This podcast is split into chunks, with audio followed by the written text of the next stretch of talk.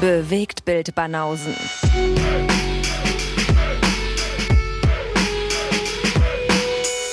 Filme, Kino und Serien, bis ihr kotzt. Wir schweigen einfach mal ein bisschen. Wir schweigen, ja. ja, siehst du, ich lasse es mir nicht nehmen. Wir sind die Bewegtbildbanausen. Ja. So, Guess und Lee.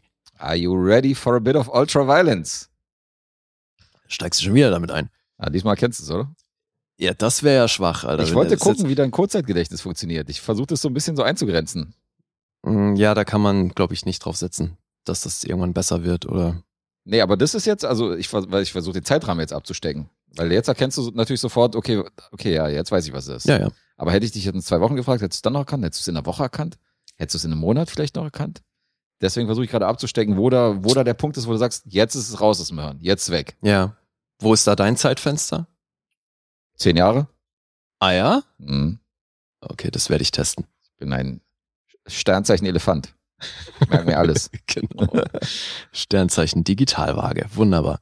Sternzeichen Digitalwaage. Ey, Kollege, Alter.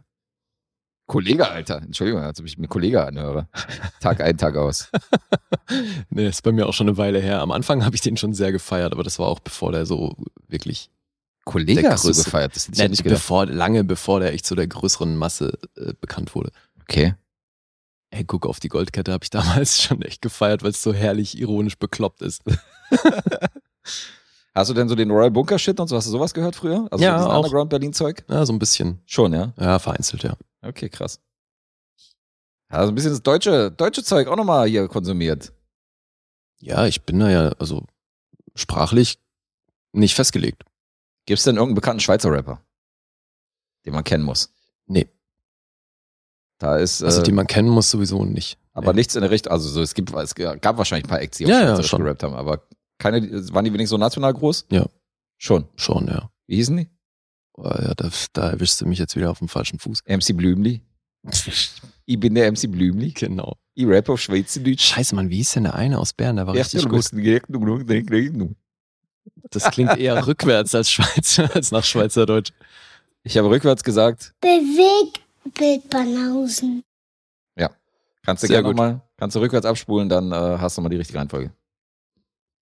Äh, ich will gar nicht so lange rumblinkeln, weil wir haben jetzt schon einen perfekten Übergang für meinen ersten Film hingelegt, Ah ja? weil ich äh, bringe Hip-Hop-Geschichte. Alter, okay. Das wäre kürzeste Eröffnung unserer Geschichte. Aber Ist geil. das so? Ja, Ja. ich bringe Black Cinema der 90er Jahre.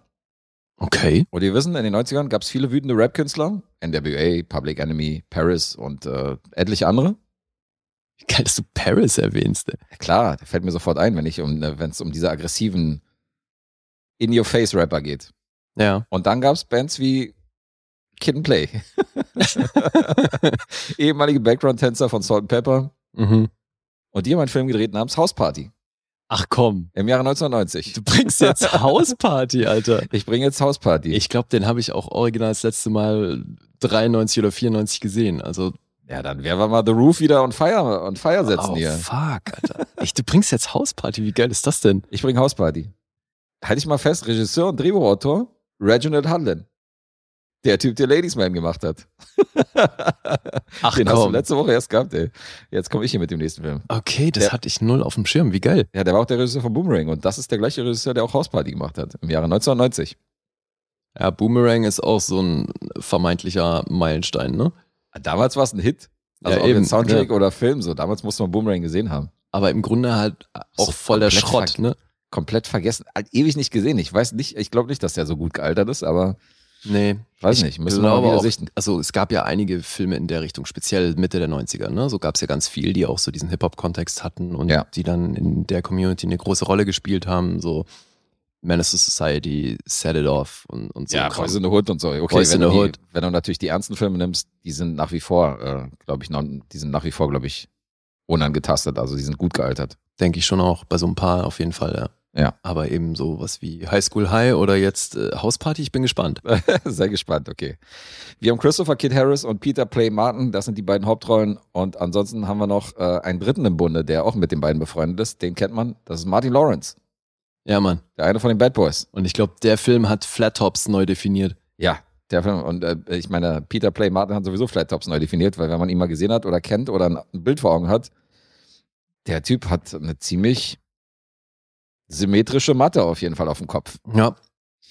Und äh, dieser besagte Play wird in der Schule von den breiten Bodybuilder-Schulbullies terrorisiert. Übrigens gespielt von den wie 40 Jahre aussehenden Jungs äh, der Band Full Force, die ja damals auch so eine RB-Band waren in den, in den 80ern und 90ern. Stimmt, die waren viel zu alt. Die waren Ja. viel zu alt, um irgendwie diese College-Typen da darzustellen. Aber gut, scheißegal. Das ist halt so. Muss man hinnehmen. Aber stimmt, war College, nicht Highschool, ne? Nee, es war ja, College, genau. Ja. Boah, ist das lange her, ey. Und es geht quasi dann darum, dass sein Homeboy äh, Kid halt eine Party schmeißen will in dem Haus seiner Eltern, weil die Eltern sind gerade im Urlaub. Und äh, die beiden süßen Girls, Sydney und Shireen, die sollen wohl auch dort sein. Und äh, das ist die Story. Riesenstory. Riesenstory. Und bevor ich jetzt um, auf Details eingehe, muss ich echt ein paar Kritiken vorlesen, die ich hier gefunden habe. Die New York Times schrieb darüber, ein authentischer, überschäumt wirkender Debütfilm. Ach, das war noch sein Debüt. Ja, Aber man sieht, äh, der Reginald, ein Mann von tiefgründigen Stoffen. oder? Ja. Der Herr Reginald Hudlin. Roger Ebert wiederum, der feine Herr. In dieser langen Nacht des Slapsticks werden Schwarze mit einer Frische und Originalität gezeigt, die in modernen Filmen selten zu sehen ist. Jetzt aber. Kulturell wertvoll. Die Washington Post wiederum schreibt, der lockere Stil hält das Niveau bei den Witzen und der Energy stetig aufrecht. Mhm. Ein Meisterwerk upcoming. Also, ich glaube, ich fand den damals echt witzig. Äh, ja, den fanden wir, glaube ich, alle witzig damals. Und um mal so die Story zu dem Film von mir jetzt zu erzählen. Ich bin damals mit einem Kumpel, nur mal so die Hintergrundgeschichte von meinem Kumpel. Ähm, seine Mutter ist Person of Color. Sein Vater ist Deutsch. Mit dem war ich im Kino und wir haben uns totgelacht. Das war so, Hausparty muss man gesehen haben, war auf jeden Fall ein geiler Film. Darf ich jetzt aus Deutsch schließen, dass er weiß ist? Naja, nee, nicht wirklich weiß. Ja, weil du sagst, seine Mutter ist äh, POC und sein Vater ist Deutsch. Das ist, also das eine schließt das andere nicht aus. Was meinst du jetzt mit, das eine schließt das andere nicht aus? Dass man auch Deutsch sein kann und POC. Ja, natürlich kannst du Deutsch sein und POC. Deswegen, was war denn nun der Vater, wenn die Mutter POC ist? Amerikaner. Okay. Äh, Das ist ähnlich äh, aussagekräftig wie Deutscher. Mir ging's um die Hautfarbe. Äh, die Hautfarbe von ihm war, wie man sie damals genannt hat, was man heute wahrscheinlich nicht mehr sagen würde, Mulatte. Mhm. So hat er sich selbst bezeichnet. So. Ist halt so ein Mischlingskind gewesen damals, so auf der, in der Schulklasse, wo halt die Hälfte war halt Ami und die andere Hälfte war halt äh, weiß. Okay. Also nicht richtig schwarz und nicht richtig weiß. Die bezeichnen sich ja selber auch so als, warte mal, da gab es ein bestimmtes Wort, wie sich auch die Amis äh, bezeichnen, die nicht irgendwie too, too bright to be black heißt es doch dann immer und dann irgendwie too, Tu was? na, too bright to be black, irgendwie sowas und too dark to be white, irgendwie sowas. Da Aha. gab es doch so einen, so, einen, so einen Satz, so von wegen, dass die so zwischen den Fronten waren. Wir bewegen uns schon wieder auf so dünnem Eis. Ja, definitiv bewegen wir uns auf dünnem Eis. Jedenfalls will ich dir damit sagen, dass ich mit dem Burschen damals, das war einer meiner besten Freunde, war ich halt damals im Kino gewesen. Und er fand es super lustig. Und geschrieben war ja äh, der Film House Party ursprünglich für Jesse Jeff und The Fresh Prince, alias Will Smith. Okay. Aber die Geschichte, warum die in diesem Film besetzt worden sind, die ist auch ultra krass, weil die haben einen Gerichtsstreit gegen New Line Cinema verloren, wegen dem Song, den die äh, auf einem Album drauf hatten, A Nightmare on My Street. Weil die hatten ja auch Nightmare on Elm Street vertrieben und deswegen haben, haben, lief da eine Klage. Nur weil A Nightmare on My Street. Ja, die zitieren auch Freddy Krüger Ach und so, im Text okay. und so und das war dann ein bisschen schwierig, weil die sich keine Genehmigung geholt haben. Und die mussten sich dann am Ende nach der Gerichtsverhandlung bereit erklären, in einem Film der Produktionsfirma mitzuspielen. Hadlin wiederum, Was ist denn das für ein geiler Deal? Also, das ich weiß nicht, ob es das Einzige war, was sie machen mussten, aber es ist. Äh, Ja, aber ich meine, das soll, es, es klingt ja nach einer Strafe, mh. ist aber eigentlich gut gelaufen. Äh, weiß hm. ja nicht, in welchen Film man sie besetzen würde. Wenn es jetzt Hausparty wäre, weiß ich nicht, ob das so ob das eine Belohnung wäre.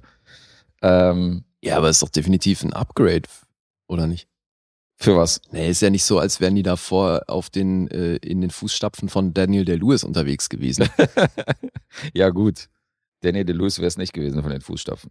Jetzt lass mich mal hier weitermachen. So, Hudlin weigerte sich aber aufgrund dieses Gerichtsstreits, seinen Cast vorschreiben zu lassen und hat dann gesagt, nee, er will das nicht. Und hat sich dann irgendwie, äh, wollte dann eben nicht Jesse Jeff und Fresh Prince besetzen. Und hat deswegen diese Idee mit Kid and Play gehabt. Mhm. Äh, die waren zu der Zeit irgendwie Martin Lawrence, Kid and Play, die waren alle zwischen 25 und 28 Jahre alt, spielen halt diese, diese Highschool-Kids. Ja, was jetzt, Highschool oder College? Nee, die waren auf einer Highschool. Okay, weil eben hast du noch College gesagt. Mhm. Nee, Highschool war's, hundertprozentig Highschool. Aha. Und ähm, bis heute gab's vier Sequels von dem Film. Im Ernst? Ja, es gab insgesamt fünf Teile. Also der vierte Teil ist komplett ohne Kid and Play entstanden. Da, da Marcus Houston, glaube ich, damals mitgespielt. Alter, Irgendwann ich 2001. habe nicht mitbekommen, dass da überhaupt ein Sequel von gab. Und 2013 gab es sogar einen fünften Teil. Der Alter, Originalbesetzung. im Ernst? Ja, die spielen alle mit. The fuck? Okay, aber jetzt natürlich erstmal die alles entscheidende Frage. Have you read the books? No. Me neither. So good. Oh, right? My favorite one was probably maybe two. Ja. Also du bist doch mal derjenige, der die Bücher zu den Vorlagen liest. Hast du denn damals, als du den Film gesehen hast, auch das Buch gelesen? Nee, eben nicht. Deswegen frage ich ja, hast du dich da ordentlich vorbereitet? Aber du hast doch mitbekommen, dass es Hausparty 2 und 3 gibt, oder? Nee, echt nicht. Die kam ja kurz danach. Das war 93 oder so, kam der zweite Teil. Das war doch voll mitten rein. Okay, ich habe Also hier, I know all sequels are good, but this is amazing. what the fuck, Lee? hast sie alle gesehen, ja? Alle. nee, ich weiß ehrlich gesagt nicht, ob ich den zweiten und dritten gesehen habe. Ja, siehst du, dann ging das doch ähnlich an dir vorüber. Ja, ist er. Also ich muss ehrlich sagen, also im Nachhinein, Hausparty ist nicht gut gealtert. Das ist wirklich ein sehr alberner Film. Und ähm, jetzt, um nur mal ein Beispiel zu bringen, das ist wirklich hammerhart, weil ähm, ich habe fünf Minuten mitten im Film an einer random Stelle auf die deutsche Synchro umgestellt. Und wollte wissen, wie sie diesen Slang und diesen amerikanischen, äh, diesen amerikanischen Hip-Hop-Jokes und so, wie sie das ins Deutsche übersetzen Ja. in diesen fünf Minuten fragt der eine über so ein Mädchen, was da gerade irgendwie, äh, was der eine im Arm hält, wer ist denn das Mastküken? Das Mastküken. Ja, so fängt schon mal an. Eine Minute später kommt eine Szene, wo Martin Lawrence in einem Auto mit einer Braut rummacht. Und dann in dem Moment, wo die halt aufhören, sich zu küssen, sagt, Negerküsse sind doch die schönsten. Oh mein Gott. Und- Wirklich? Und John Witherspoon steht am Fenster, wo diese Hausparty stattfindet und schreit natürlich raus und beschwert sich, ihr Affen geht alle zurück auf eure Plantagen. Alter! Und wa was hat er im Original gesagt? Na, Im Nachhinein, im Original hat er gesagt, so, ihr, auch sowas wie von wegen so, ja, ihr, äh, ihr Bauern und so weiter hin und her, verpisst euch hier aus diesem Ort und bla. Und was ist denn das für Musik? Das ist ja total bescheuert. Aber natürlich nicht so in diesem zeitgemäßen von wegen, geht zurück auf eure Plantagen, hat er dann nicht gesagt. Zu hart. Aber der durfte schon auch in keinem Film fehlen, ne, in der Zeit. Nee, der durfte in keinem Film fe- fehlen. Also, John Witherspoon war auch im Start in so einer Nebenrolle als Nachbar, der aus dem Fenster schreit. Und es ist, es ist wirklich unangenehm in vielen Momenten. Also, es gibt am Ende eine Szene, wo, äh, wo hier äh, Play halt im Knast landet. Mhm. Und äh, dann gibt ihm einer den Tipp so, weil vier Typen stehen gerade auf und wollen ihm, kommen ihm so ein bisschen Rücken auf die Pelle und da steht ein Typ auf und sagt, ey, ich würde versuchen, die Typen jetzt abzulenken, bevor die dich irgendwie vergewaltigen, also mache irgendwas. Und er wollte ja schon auf der Party rappen, hat aber nie das Mikrofon gekriegt Mhm. und deswegen gibt er jetzt einen Rap von sich im Knast, um die Typen nämlich abzulenken. Und dann macht er so einen Rape-Rap, wo praktisch die Botschaft daraus ist, I'm not gay. I'm not gay because bla bla bla bla, I'm not gay because this und this, damit die ihn ja nicht vergewaltigen. Also er macht so einen, er bringt praktisch so einen Rape-Rap in diesem Knast. äh, Als wäre das eine Voraussetzung für eine Vergewaltigung. Ja. Aber gut. Also sehr fragwürdig. Du hast zwischendurch auch immer wieder auf diesem Weg zur Party hast du so zwei rassistische weiße Cops, das sind so die einzigen weißen Rollen in dem Film. Die halten jeden Schwarzen an, der irgendwie da langläuft. Der wird grundsätzlich von denen immer gefilzt und gefragt, wo willst du hin und was machst du? Also äh, auch diese rassistischen Cops, die da Streife fahren, äh, sorgt für ein mulmiges Gefühl auf jeden Fall im, im, Ma- in der Magengegend. Für so, eine, für so eine harmlose Comedy ist es auf jeden Fall auch nicht so, Ja, das, auch nicht so geil. das also es ist die Sozialkritik. Yes. das ist die Sozialkritik. Okay, das ist sehr fragwürdig alles. Und ich äh, habe mir dann doch gewünscht, lieber mal so einen von den Ärztenfilmen gesehen zu haben, Boys in the Hood und ähm, äh, hier ähm, New York, äh, New Jack City und wie sie alle heißen so. Also da bin ich dann eher ein Fan von. Ja, Mann. Hausparty ist dann wirklich tatsächlich nicht so gut gealtert, muss ich an der Stelle sagen. Aber wie bist du drauf gekommen, den wieder zu gucken? ja, ich wollte mir den mal wieder reinziehen und mal gucken, wie der so, wie der so funktioniert Oh im Jahr 2021. 21 Jahre später kann ich sagen, das äh, schmeckt wie der abgelaufene Joghurt im Kühlschrank, ist nicht mehr so gut. Aha. Aber es, es geht. Also klar, die machen immer noch diesen Freestyle, aber die Handlung ist auch total gaga. Es geht dann um diese Liebesgeschichte zwischen diesen Mädchen und erst liebt die eine den, dann verguckt sie sich doch ein Kind und so. Und äh, umgekehrt tauschen die dann so ein bisschen die Frauen, weil die merken, okay, die anderen passen mehr zu mir. Also totaler Quatsch. Und dann geht's eigentlich nur um diese Party in diesem Haus. Und wie er da ein Mikrofon will. Und äh, der, die ganze Zeit der Running Gag von Martin Lawrence, der auch der DJ in diesem Haus ist, also der da auflegt, Mhm. ist halt so, dass er stinkt aus dem Mund. Und dass die ihn halt Dragon Breath nennen. Okay. Und dass immer, wenn er irgendwie eine Frau anlabert, dass sie sagen, boah, Alter, ey, putz dir doch mal die Zähne. So, das hat so, das sind so die Gags. Das ist so das Niveau der Gags. Ja, wobei, also Dragon Breath oder nur Dragon, ne, das war ja auch Ebonics. Also das hieß ja tatsächlich so. Wer hieß so? Na, das hieß so in der Sprache. Im, in Ebonics heißt das, wenn du, Hallo, es hat uns auch Big L hat uns das verraten. If you got the, äh, if you have the dragon, you got bad breath. Mhm. Deswegen, also ist gar nicht so weit hergeholt. Ja, gut, verstehe. Aber das sind halt die Witze so. Also, das, das sind halt so die humorvollen Momente. Ich wollte nur mal erläutern, auf welchem Niveau sich die bewegen, auch wenn es jetzt, auch wenn es so äh, übermittelt worden ist, und auch wenn es jetzt nichts Neues ist. Geht 100 Minuten. Comedy, Music, Romance. Hausparty.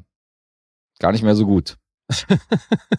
ja, aber also wenn den jetzt jemand noch nicht kennt, Äh, Nee, dann guckt ihr nicht. dann guck den nicht, sagst du. Nee, auf keinen Fall. Also den können wirklich Leute gucken, die in den 90ern groß geworden sind, die die komplette, die kompletten Hip-Hop 90s mitgemacht haben, die da noch jung waren, die wissen, wer Kid and Play ist.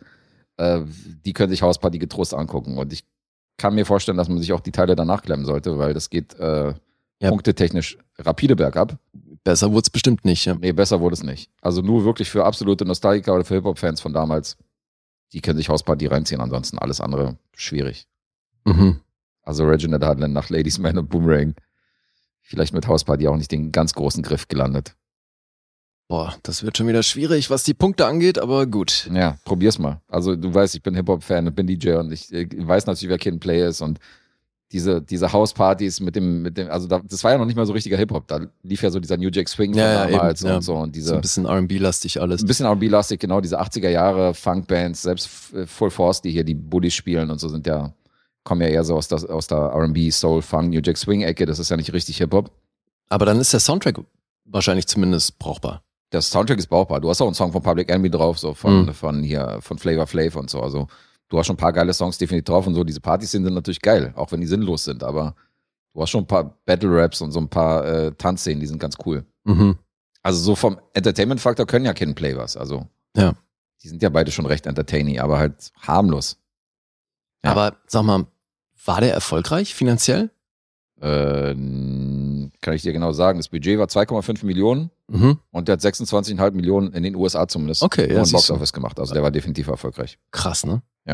ist echt eine große, große Marge. Mhm. Deswegen hat er wahrscheinlich auch die Sequels nach sich gezogen. Ob die erfolgreich waren, kann ich dir nicht sagen, aber der hier hat eine schöne Range hingelegt. Ja. Ja, zweieinhalb Millionen. Den haben die halt in, äh, in dem Haus von Christopher Kid Harris gedreht. Das war sein eigenes Haus, Ach wo so. die die Partyszenen gedreht haben. Also, die haben nicht mal irgendwie ein Haus angemietet, sondern das war sein eigenes. Okay. Ziemlich geil. das ist abgefahren, ey. Ist richtig abgedreht. Die 90er. Oh Gott. IMDb ist bei einer 6,4 für Hausparty. Oder so aber großzügig. Das wird noch besser. Der Metascore hat eine 76, Alter. Was? Ja, Was? ja, Mann. 76. Rotten Tomatoes bei einer 7 von 10. Hä? 93% Erfa äh, Empfehlung. Ey, aber Alter, bei sowas, da würde ich auf jeden Fall nachlesen, was daran gut gefunden wird. Ich Es- habe drei Kritiken vorgelesen. Ja, ja, eben, aber Ich habe dir New York Times, Roger Ebert und die Washington Post vorgelesen. Die scheinen hier irgendwas in diesem Film gesehen zu haben, was ich nicht sehe. Aber das sind natürlich auch Kritiken aus dieser Zeit. Äh, eben, ja. 4,1 von 5 von Audience. Was? Alter, Nur Letterbox ist ein bisschen, ist ein bisschen kritischer mit einer 3,2. komisch. Ja, gut, da sind halt auch keine Kritiken von damals dabei. Nee, da sind keine Kritiken von damals Das dabei. Das sind ist- tatsächlich, die Seite gibt's halt erst seit ein paar Jahren. Und äh, so gesehen ist das immer noch großzügig. Alter, Alter.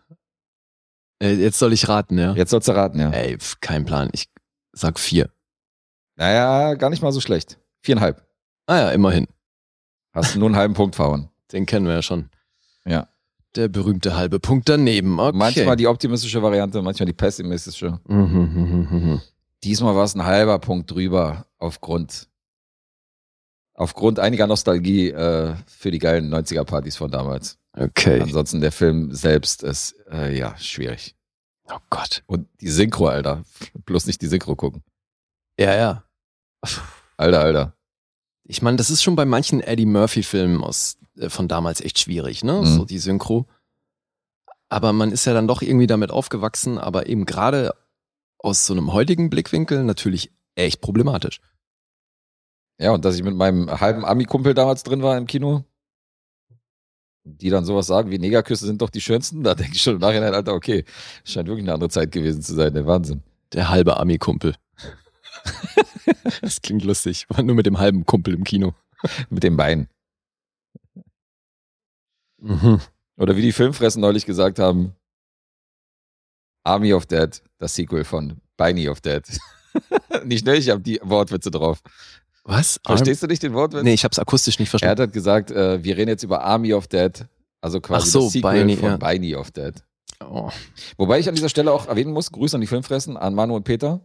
Die haben los von uns gezogen. Viel mehr von mir. Mhm. Nämlich den Film Zwei Hinreißen war Dom Schurken, den du hier schon rezensiert hast. Den habe ich ja reingeworfen, den Lostopf. Ja. Insofern haben wir jetzt in einem anderen Podcast zum ersten Mal ein gezogenes Los von uns irgendwo äh, präsentiert gekriegt und von anderen rezensiert. Das äh, Cool, muss ich mir anhören. finde ich auch mal erwähnenswert. Ja, hör mal da rein.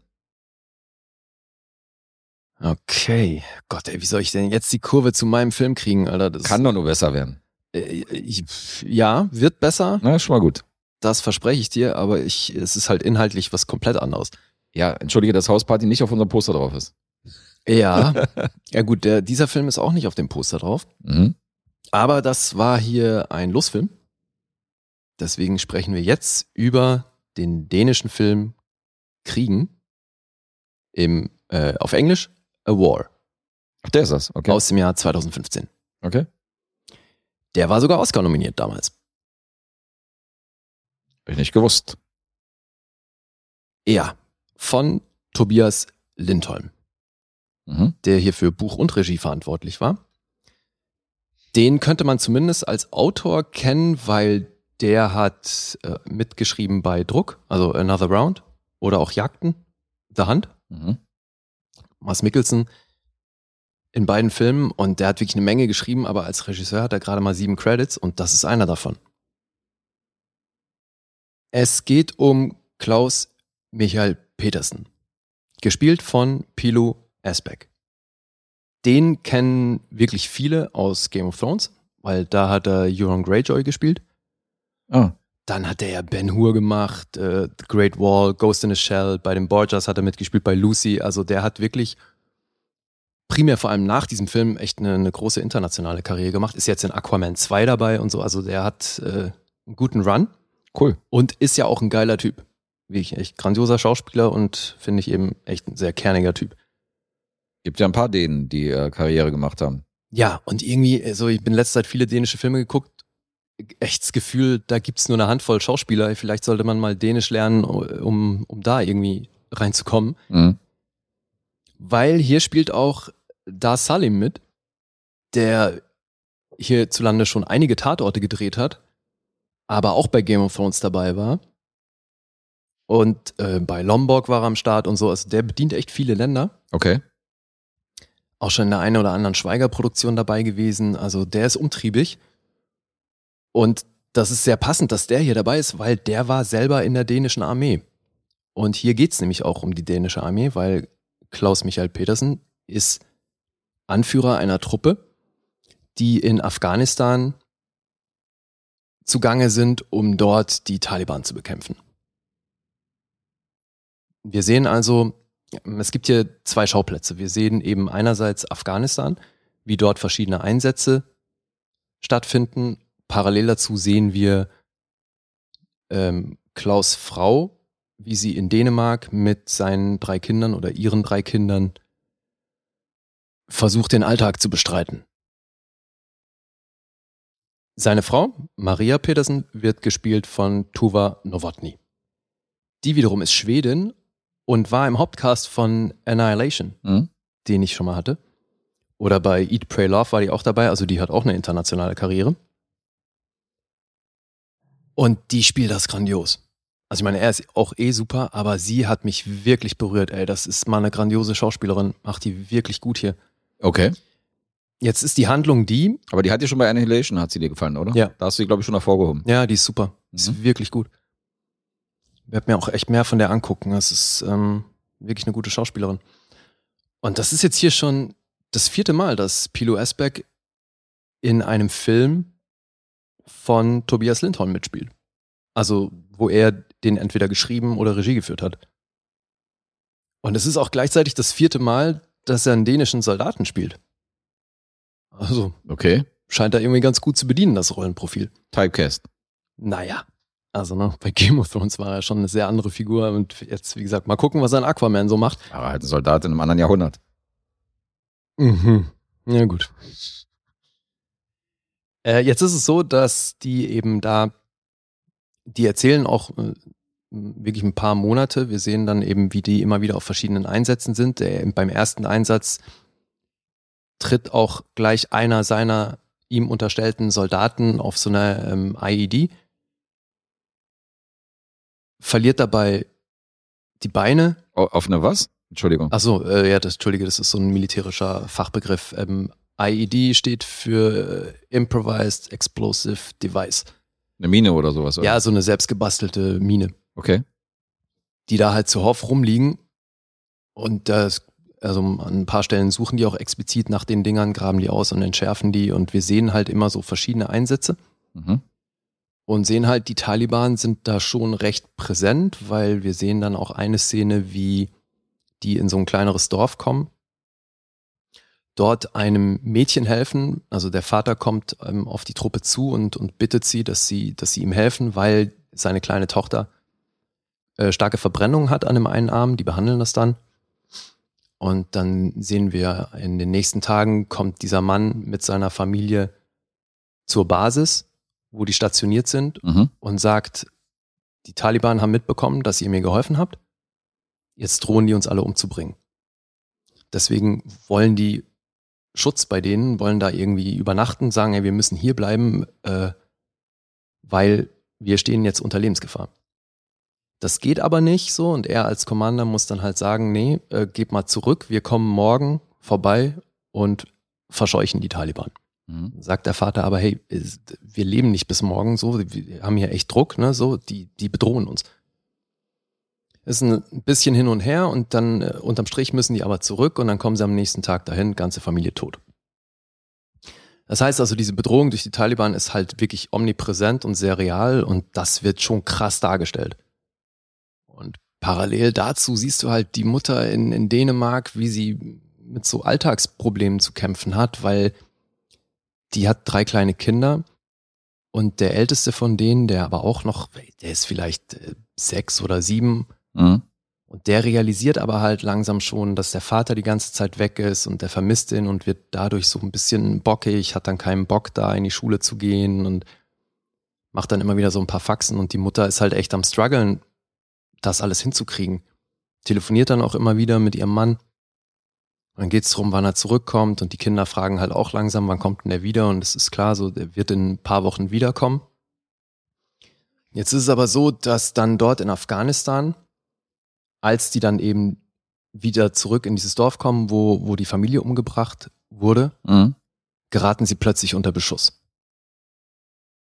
Und das ist so krass gemacht, weil du siehst erstmal nicht, wo es herkommt, sondern halt überall schlägt irgendwie was ein und einer seiner Soldaten wird auch am Hals erwischt und dann geht's drum, den parallel zu ver also den zu verarzten und parallel halt äh, irgendwie diesen Beschuss aus dem Weg zu gehen Mhm.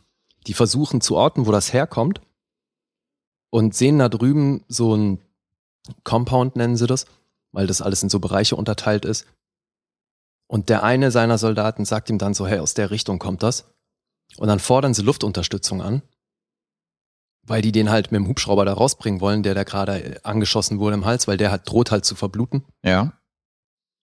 Jetzt kann der Hubschrauber aber halt da nicht landen, weil da ja starker Beschuss ist und dann heißt es, okay, wir müssen diesen Compound äh, ähm, zerstören, damit diese, dieser Beschuss aufhört. Mhm. Jetzt ist aber nicht klar, ob das wirklich daherkommt, der Beschuss. Und er sagt dann halt so, hey, es ist, ist mir scheißegal, ob das jetzt, ob die da drin sind oder nicht, so beschießt das Ding, weil wir müssen hier raus. Dann beschießen die das Ding, Beschuss hört auf und die können den abholen, der wird gerettet, wird zurück nach Dänemark gebracht und dort eben verarztet. Jetzt ist es so, dass bei diesem, bei dieser Bombung, Bombung heißt das nicht, Nee, so heißt es nicht. Willst du einen Bonbon? ein Bombum, Nimm dir einen Bonbon aus dem Glas. Nein, die, also die zerstören halt diesen Compound und dabei gehen auch eine Menge Zivilisten drauf. Mhm. Elf an der Zahl. Dann geht das Problem los, weil jetzt kommt er vors Kriegsgericht, weil er halt, äh, weil ihm unterstellt wird, dass er nicht sichergestellt hat, dass das wirklich ein militärisches Ziel ist und quasi billigend in Kauf genommen hat, dass da Zivilisten umkommen Ah. weil er eben unter Druck war und da eine Entscheidung treffen musste. Jetzt haben die die Aufnahmen, die Audioaufnahmen der Helmkameras, die die Mhm. tragen, wo dann eben drauf ist, mir ist scheißegal, wer da drin ist, sag einfach, dass es so ist, damit das Ding ausgelöscht wird. Und dann geht's praktisch vors Militärgericht, oder? Genau. Dann kommt er zurück nach Dänemark und dann geht der Prozess los. Und dann hast du so, ja, letztes Drittel oder fast schon die zweite Hälfte ist dann dieser Prozess. Mhm. Ja, und dann geht's drum, wird er freigesprochen oder kommt er bis zu vier Jahre in den Knast. Aber klingt interessant. Also ist es, ist es nüchtern, spannend oder? Das ist wahnsinnig spannend. Also gerade eben diese Situation in Afghanistan, weil ich meine, du steigst eben ein damit, dass da einer auf so eine Mine tritt. Mhm. Und das ist eben super äh, real gemacht und äh, nimmt dich echt mit. Ist heftig. Mhm. Und ist geil, vor allem, weil du dann eben parallel dazu diese Situation in Dänemark hast, die f- äh, vergleichsweise äh, harmlos ist, aber halt für die Auch ein Struggle, äh, ja. auch ein Struggle Aber und in einem anderen subjektiv Maß, okay. natürlich äh, auch irgendwo super ätzend. Verstehe. Ja, und das schockt. Ist geil gemacht.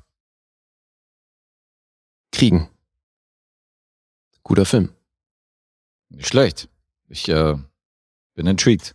Ja, ich will jetzt nicht näher ins Detail gehen, ne, weil das würde definitiv verspoilern. Mhm.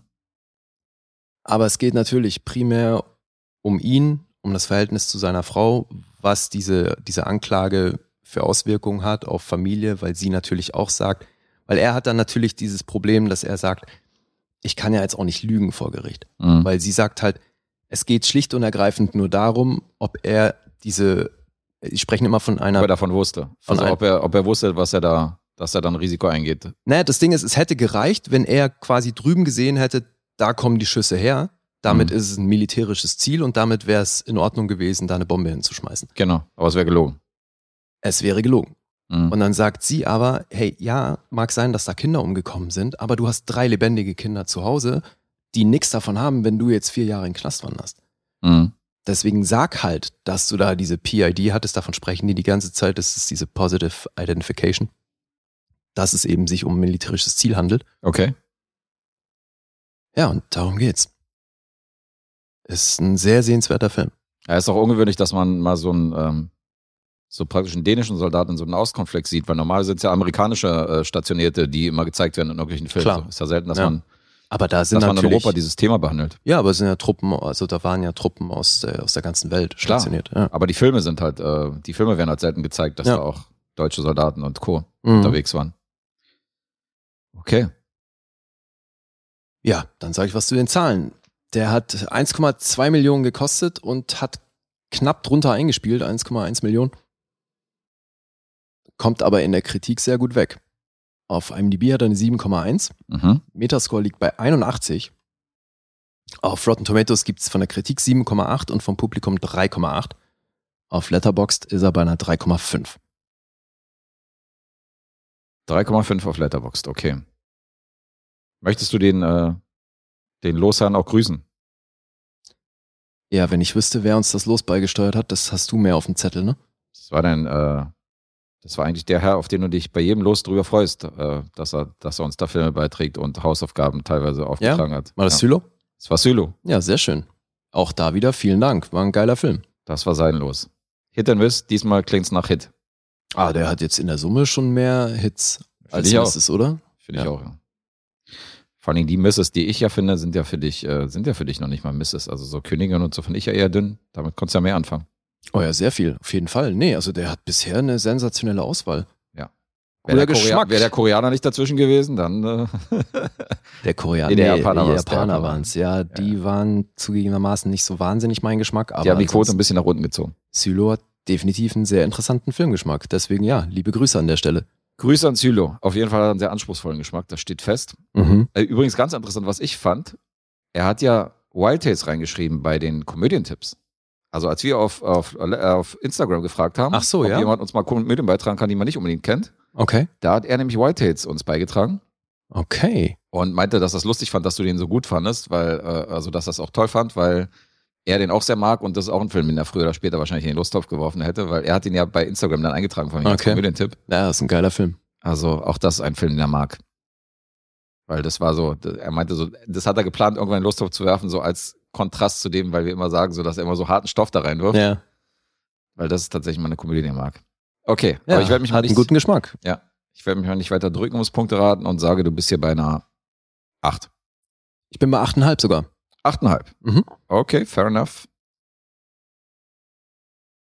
8,5 für War. Das ist äh, ordentlich. Ja, A War heißt der, ne? War. Oh, Werde ich mir auf die Wunschliste setzen, tatsächlich. Ja, mach das mal. Werde ich machen. So, von einem Loskandidaten zum nächsten Loskandidaten. Übrigens, ganz kurz, ich Mhm. finde das genremäßig auch immer so spannend, was dann auf IMDb dabei steht, ne? Weil für mich ist das hier äh, natürlich ein knallhartes Drama. Ja. Jetzt steht hier aber noch Crime, Thriller und War mit dabei. Also War verstehe ich, klar. Ist Könnte irgendwo auch, ein könnte auch Chuck Kriegsfilm. Norris sein, ja. Ja, genau. Ja, ist äh, immer abenteuerlich, was die da aufführen. Mhm. bei den Genres. Ich achte schon gar nicht drauf. Äh, ein Herr, der uns auch noch sponsert neben Sylo und uns Filme in den Lostopf schmeißt, ist Timo Weltenschreiner, Oh ja, unser Kumpel, der Autor. Und der hat, der hat eine ganz andere Geschmacksrichtung, der ne? hat eine Geschmacks äh, Geschmacksrichtung und vor allen Dingen hat er das Banausenlotto in diesem Monat gewonnen, weil ähm, logischerweise die Leute, die uns Filme auftragen können, die in dem höchsten Paket drin sind und uns Hausaufgaben geben, sind natürlich automatisch auch bevollmächtigt, weil die haben ja auch die Pakete, die da drunter sind. Mhm. uns auch monatlich immer Lose reinzuschmeißen.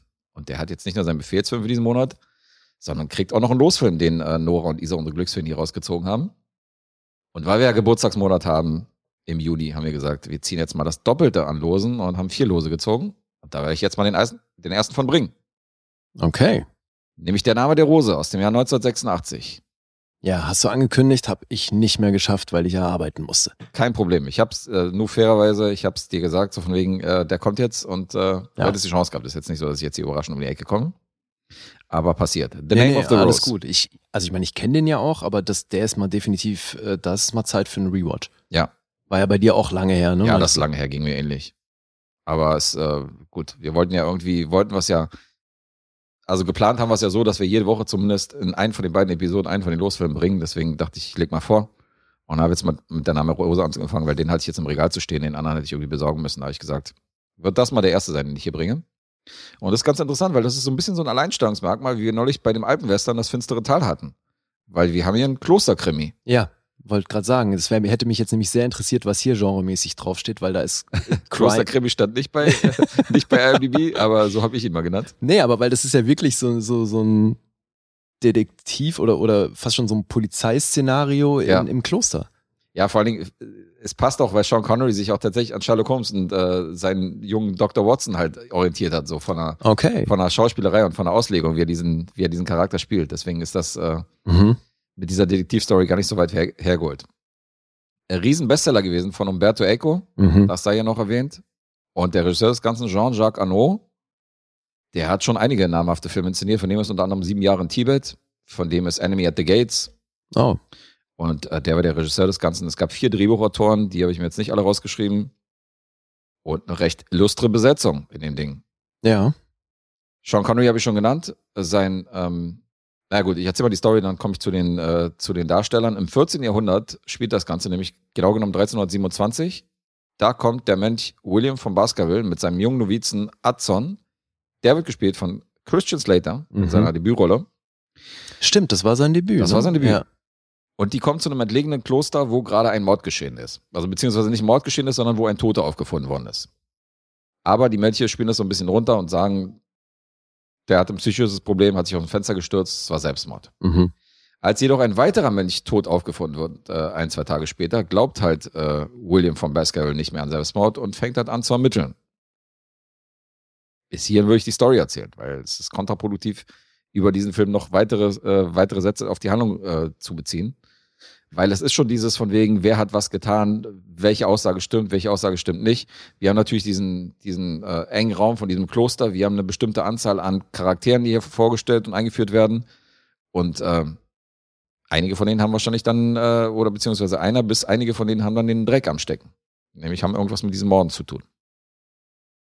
Und auf diesem Kloster ähm, dürften wir vielleicht noch kennen Ron Perlman. Der spielt hier mit. Stimmt, ja, der war dieser, mhm. Salvatore, Ja, ja. ja, ja. Ein bisschen, äh, so ein zurückgebliebener. ein Ne? bisschen zurückgeblieben, ein bisschen der Glöckner Ja, von Notre Mann, Dame mit stimmt. einem Buckel und so. Genau, Ja. ein Ah. bisschen verunstaltet. Ist auch interessant, weil er redet Italienisch.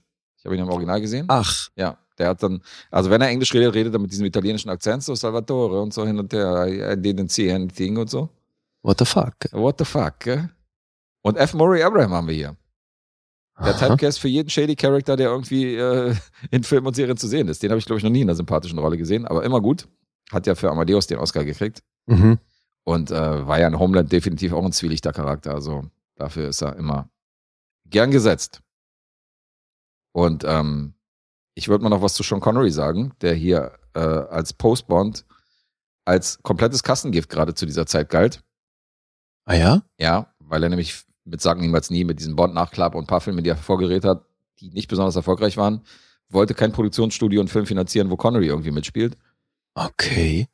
Kurz danach jedoch Hätte ich nicht gedacht, dass der mal so einen Status hatte. Ja, doch, das gab mal eine Zeit so Anfang 80er bis 86, da war Sean Connery tatsächlich Kassengift. Und dann kam der Name der Rose, dann kam Highlander, Mhm. ein Jahr später hat er den Oscar gekriegt für die Untouchables. Also da war er Oh, dann ja. unertastbar und dann unertastbar. und dann, äh, Nicht Ja. schlecht. Sometimes they let me write my own skits. Ja, hast alles du gut gemacht. gescriptet. oh mein Gott. Ursprünglich war in der Rolle von, dem, äh, von William von Baskerville, den Sean Connery hier dargestellt hat, der gute Robert De Niro gecastet. Ach, Der wiederum, fand ich so geil, hat mich so ein bisschen erinnert an andere Funfacts, die wir bringen. Der wollte die Rolle aber so ein bisschen actionlastiger anlegen. Der wollte halt einen Schwertkampf am Ende mit dem Mörder und so, wo dann auch äh, Jean-Jacques Annaud gesagt hat, äh, Dicker, das ist nicht so, wie wir die Rolle anlegen wollen. Also De Niro wollte Action hier so, in dem Film. Weird. De Niro wollte Action haben, ja genau. Er wollte nicht diesen, äh, diesen ermittelnden Rentner haben. Und neben ihm war noch im Gespräch Michael Caine, Mhm. Albert Finney, Mhm. Jack Nicholson, Ui, Ian McKellen, Alter. Paul Newman, Marlon Brando hat man in Anbetracht gezogen, Donald Sutherland, Max von Sydow und Yves Montand. Ey. Okay. Yves Interessant ist Montand. natürlich, ja, interessant ist natürlich, weil dieses Kloster auch international besetzt ist, weil Ja. natürlich aus Frankreich auch äh, Mönche hinpilgern und so. Kann man natürlich auch Yves Montand und verschiedene Leute aus verschiedenen Nationen hinzuziehen. Das finde ich immer ganz interessant, diese Herangehensweise. Also wer da.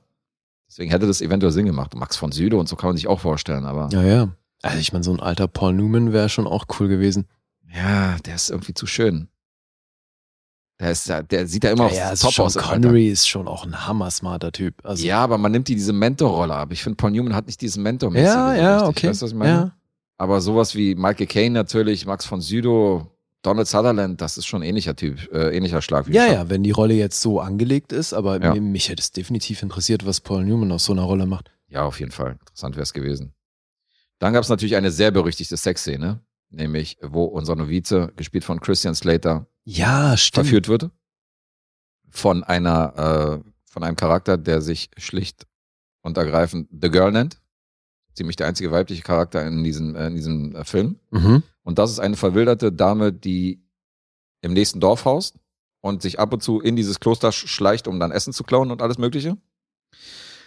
Und die wurde gespielt von der 22-jährigen Valentina Vargas. Und die verführt den 15-jährigen Christian Slater. Der war damals nämlich 15 zu diesem, zu diesem Dreh. Der war 15. Der war 15. Und das Geile ist daran, sie bekam keine detaillierten Regieanweisungen. Sie wusste, dass sie ihn verführen soll, aber der Regisseur Jean-Jacques Annaud hat sich rausgehalten und er meinte so, mach wie du denkst. okay. Und das ist eine ziemlich heiße Szene gewesen. Und die Reaktion, die Christian Slater hier offensichtlich spielt, ist, glaube ich, nicht komplett gespielt, sondern Nee, ja. der ist wirklich teilweise sehr. My penis is tingling, aber gleichzeitig auch etwas äh, verängstigt und irritiert und eingeschüchtert. Also es passt schon alles. Mhm. Und das Geile daran ist, es gab vorher ein Casting mit beiden. Also Valentina Vargas und Christian Slater. Und es sollten am nächsten Tag noch zwei Damen zum Vorsprechen kommen, um mit ihm dann dieses Casting, um zu gucken, okay, welche passt am besten. Mhm.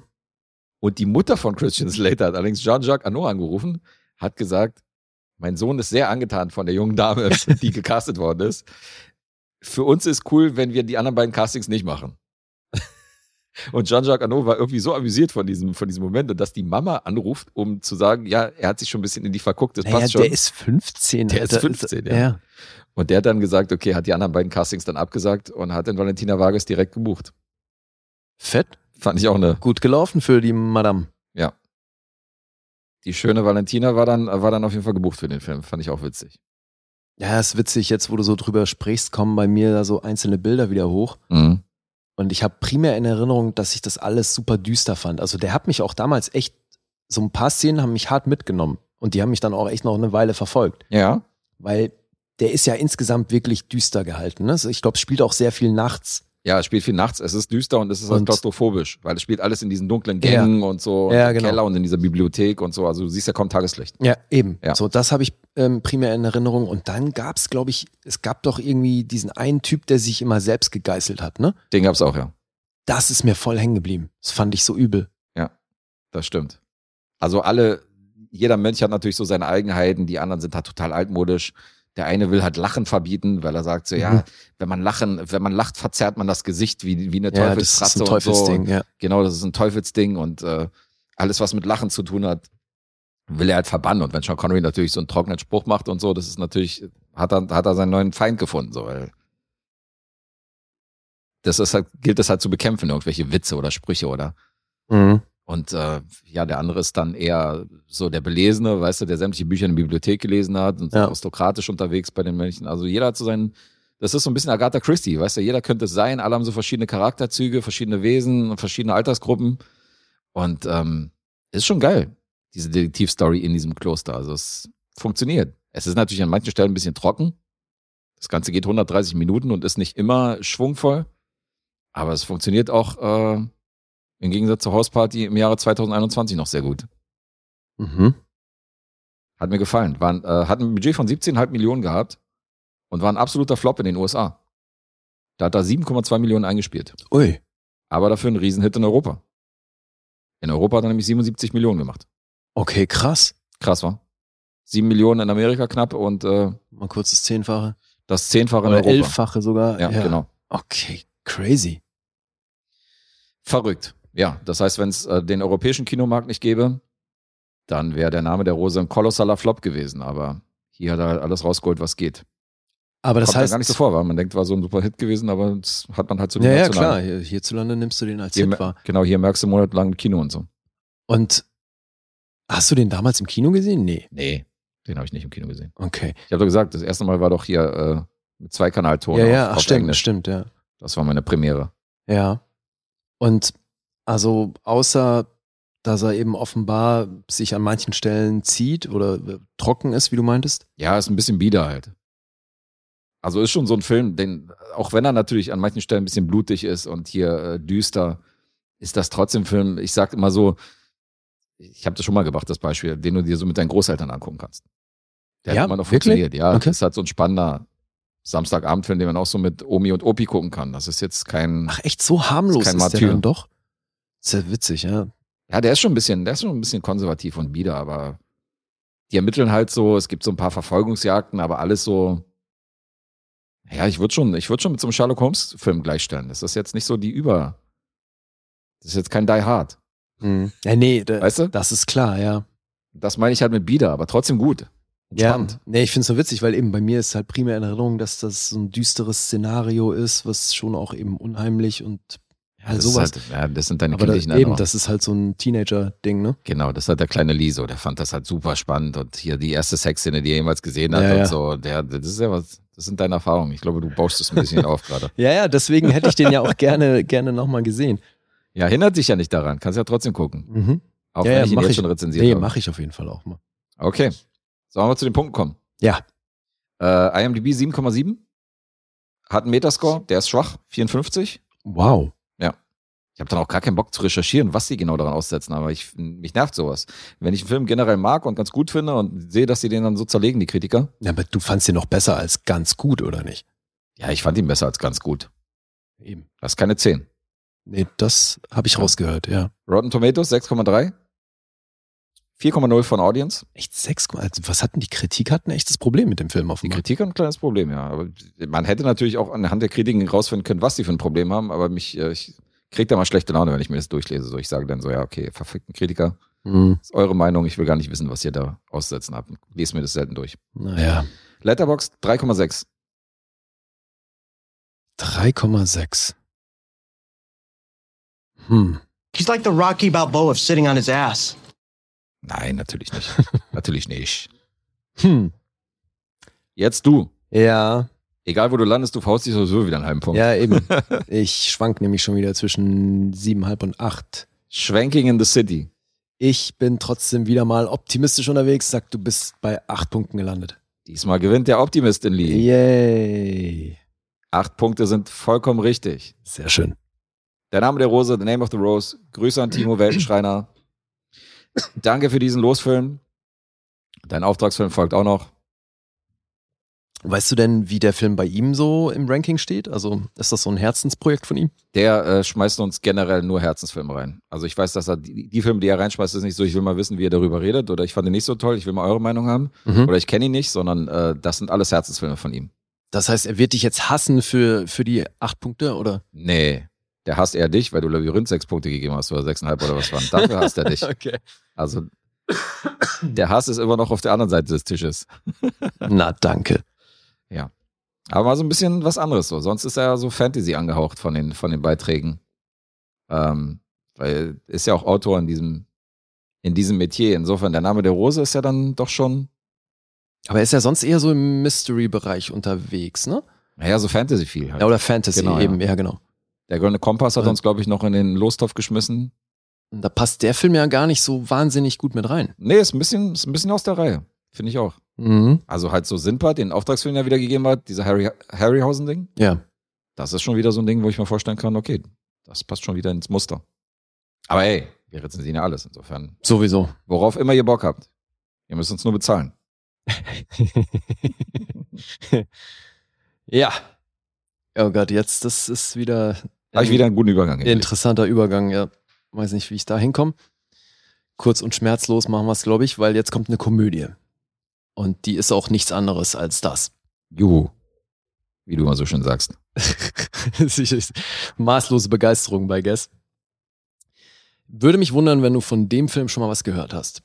Er ist aus dem Jahr 2012 und heißt Tim and Eric's Billion Dollar Movie. da lacht er.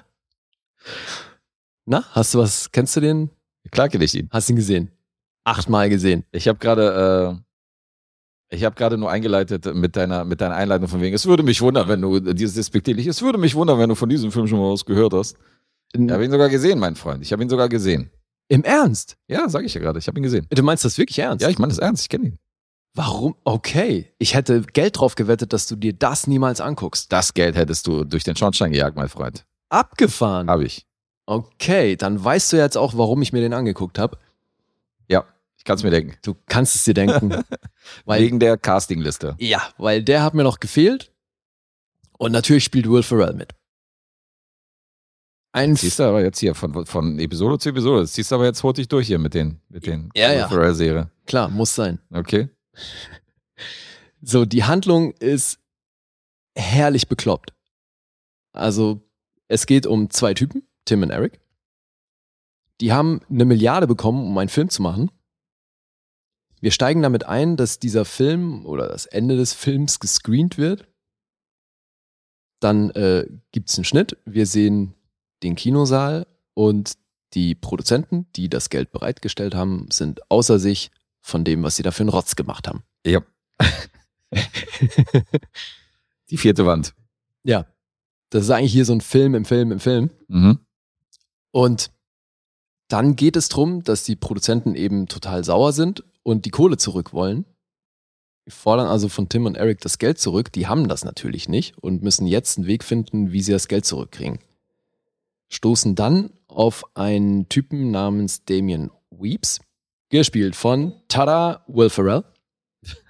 Wie er ihn immer ankündigt. Und Mit diesem Trommelwirbel. Hast du nicht diesen eine Minute Trommelwirbel jedes Mal, wenn du Will Ferrell sagst? ja, das, oh Gott, das wäre eine lange Sendung dann. Ja, das stimmt. Und der hat eine Shopping Mall und überredet die, dass sie seine Shopping Mall übernehmen, um damit die Milliarde wieder reinzuholen. Mhm. Das ist so bekloppt, Alter. Was ein geiles Konzept. Ja, und darum geht's. Dann versuchen sie eben diese Shopping Mall wieder zu beleben, um die Kohle reinzuholen.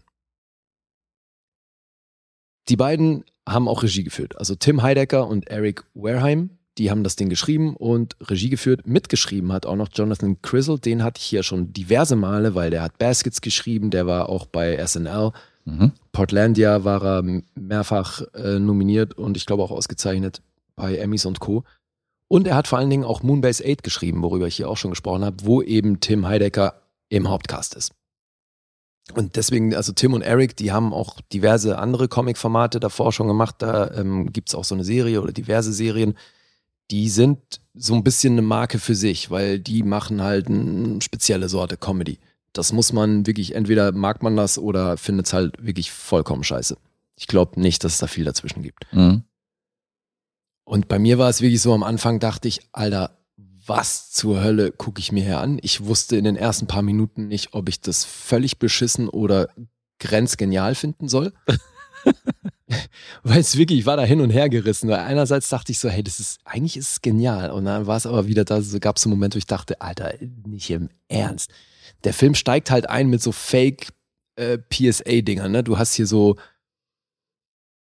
ja, so, so Fake-Werbespots und eben Public Service Announcement und äh, es ist so behindert. Und dann fängt dieser Fake-Film eben an, wo wir einen ähm, Johnny Depp Impersonator sehen, Mhm. gespielt von Ronnie Rodriguez, der hier Diamond Jim spielt, der im, im echten Leben tatsächlich ein Double von Johnny Depp ist.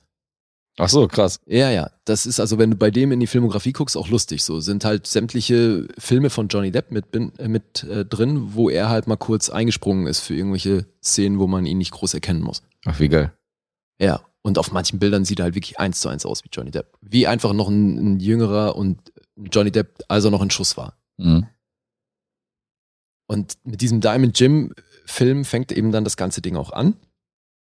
Und dann, als rausgeschnitten wird, sehen wir den Produzenten gespielt von Robert Lodger, der hier Tommy Schlang spielt. Und Schlang wohlgemerkt mit drei A's. Das ist so bekloppt. Dann wird, da kommt ja auch noch so ein Werbes, äh, Werbespot für den Schlang-Stuhl, Kinostuhl, ne? Mhm. wo du dann so drin sitzt, mit den Beinen hochgeschraubt, was so ein bisschen was Gynäkologisches hat. Ey, es ist alles so behindert. Aber ich meine, Robert Lodger, der ist ja nun wirklich nicht niemand, ne? Ich meine, der hat bei Ich Scarface liebe Robert Lodger. mitgespielt Ja, und der war Lost mit- Highway und hat wirklich große Sachen gemacht. Der Typ hat 233 Ja, Schauspielcredits. Mann. und hier, hier spielen alle maßlos drüber. Mhm. Also der spielt hier den Klischee-Bösewicht, der dann auch nur rumschreit und böse guckt und alles maßlos drüber. ich, und dann, dann sehen wir auch gleich Jeff Goldblum, der hier Chef Goldblum spielt. Mhm.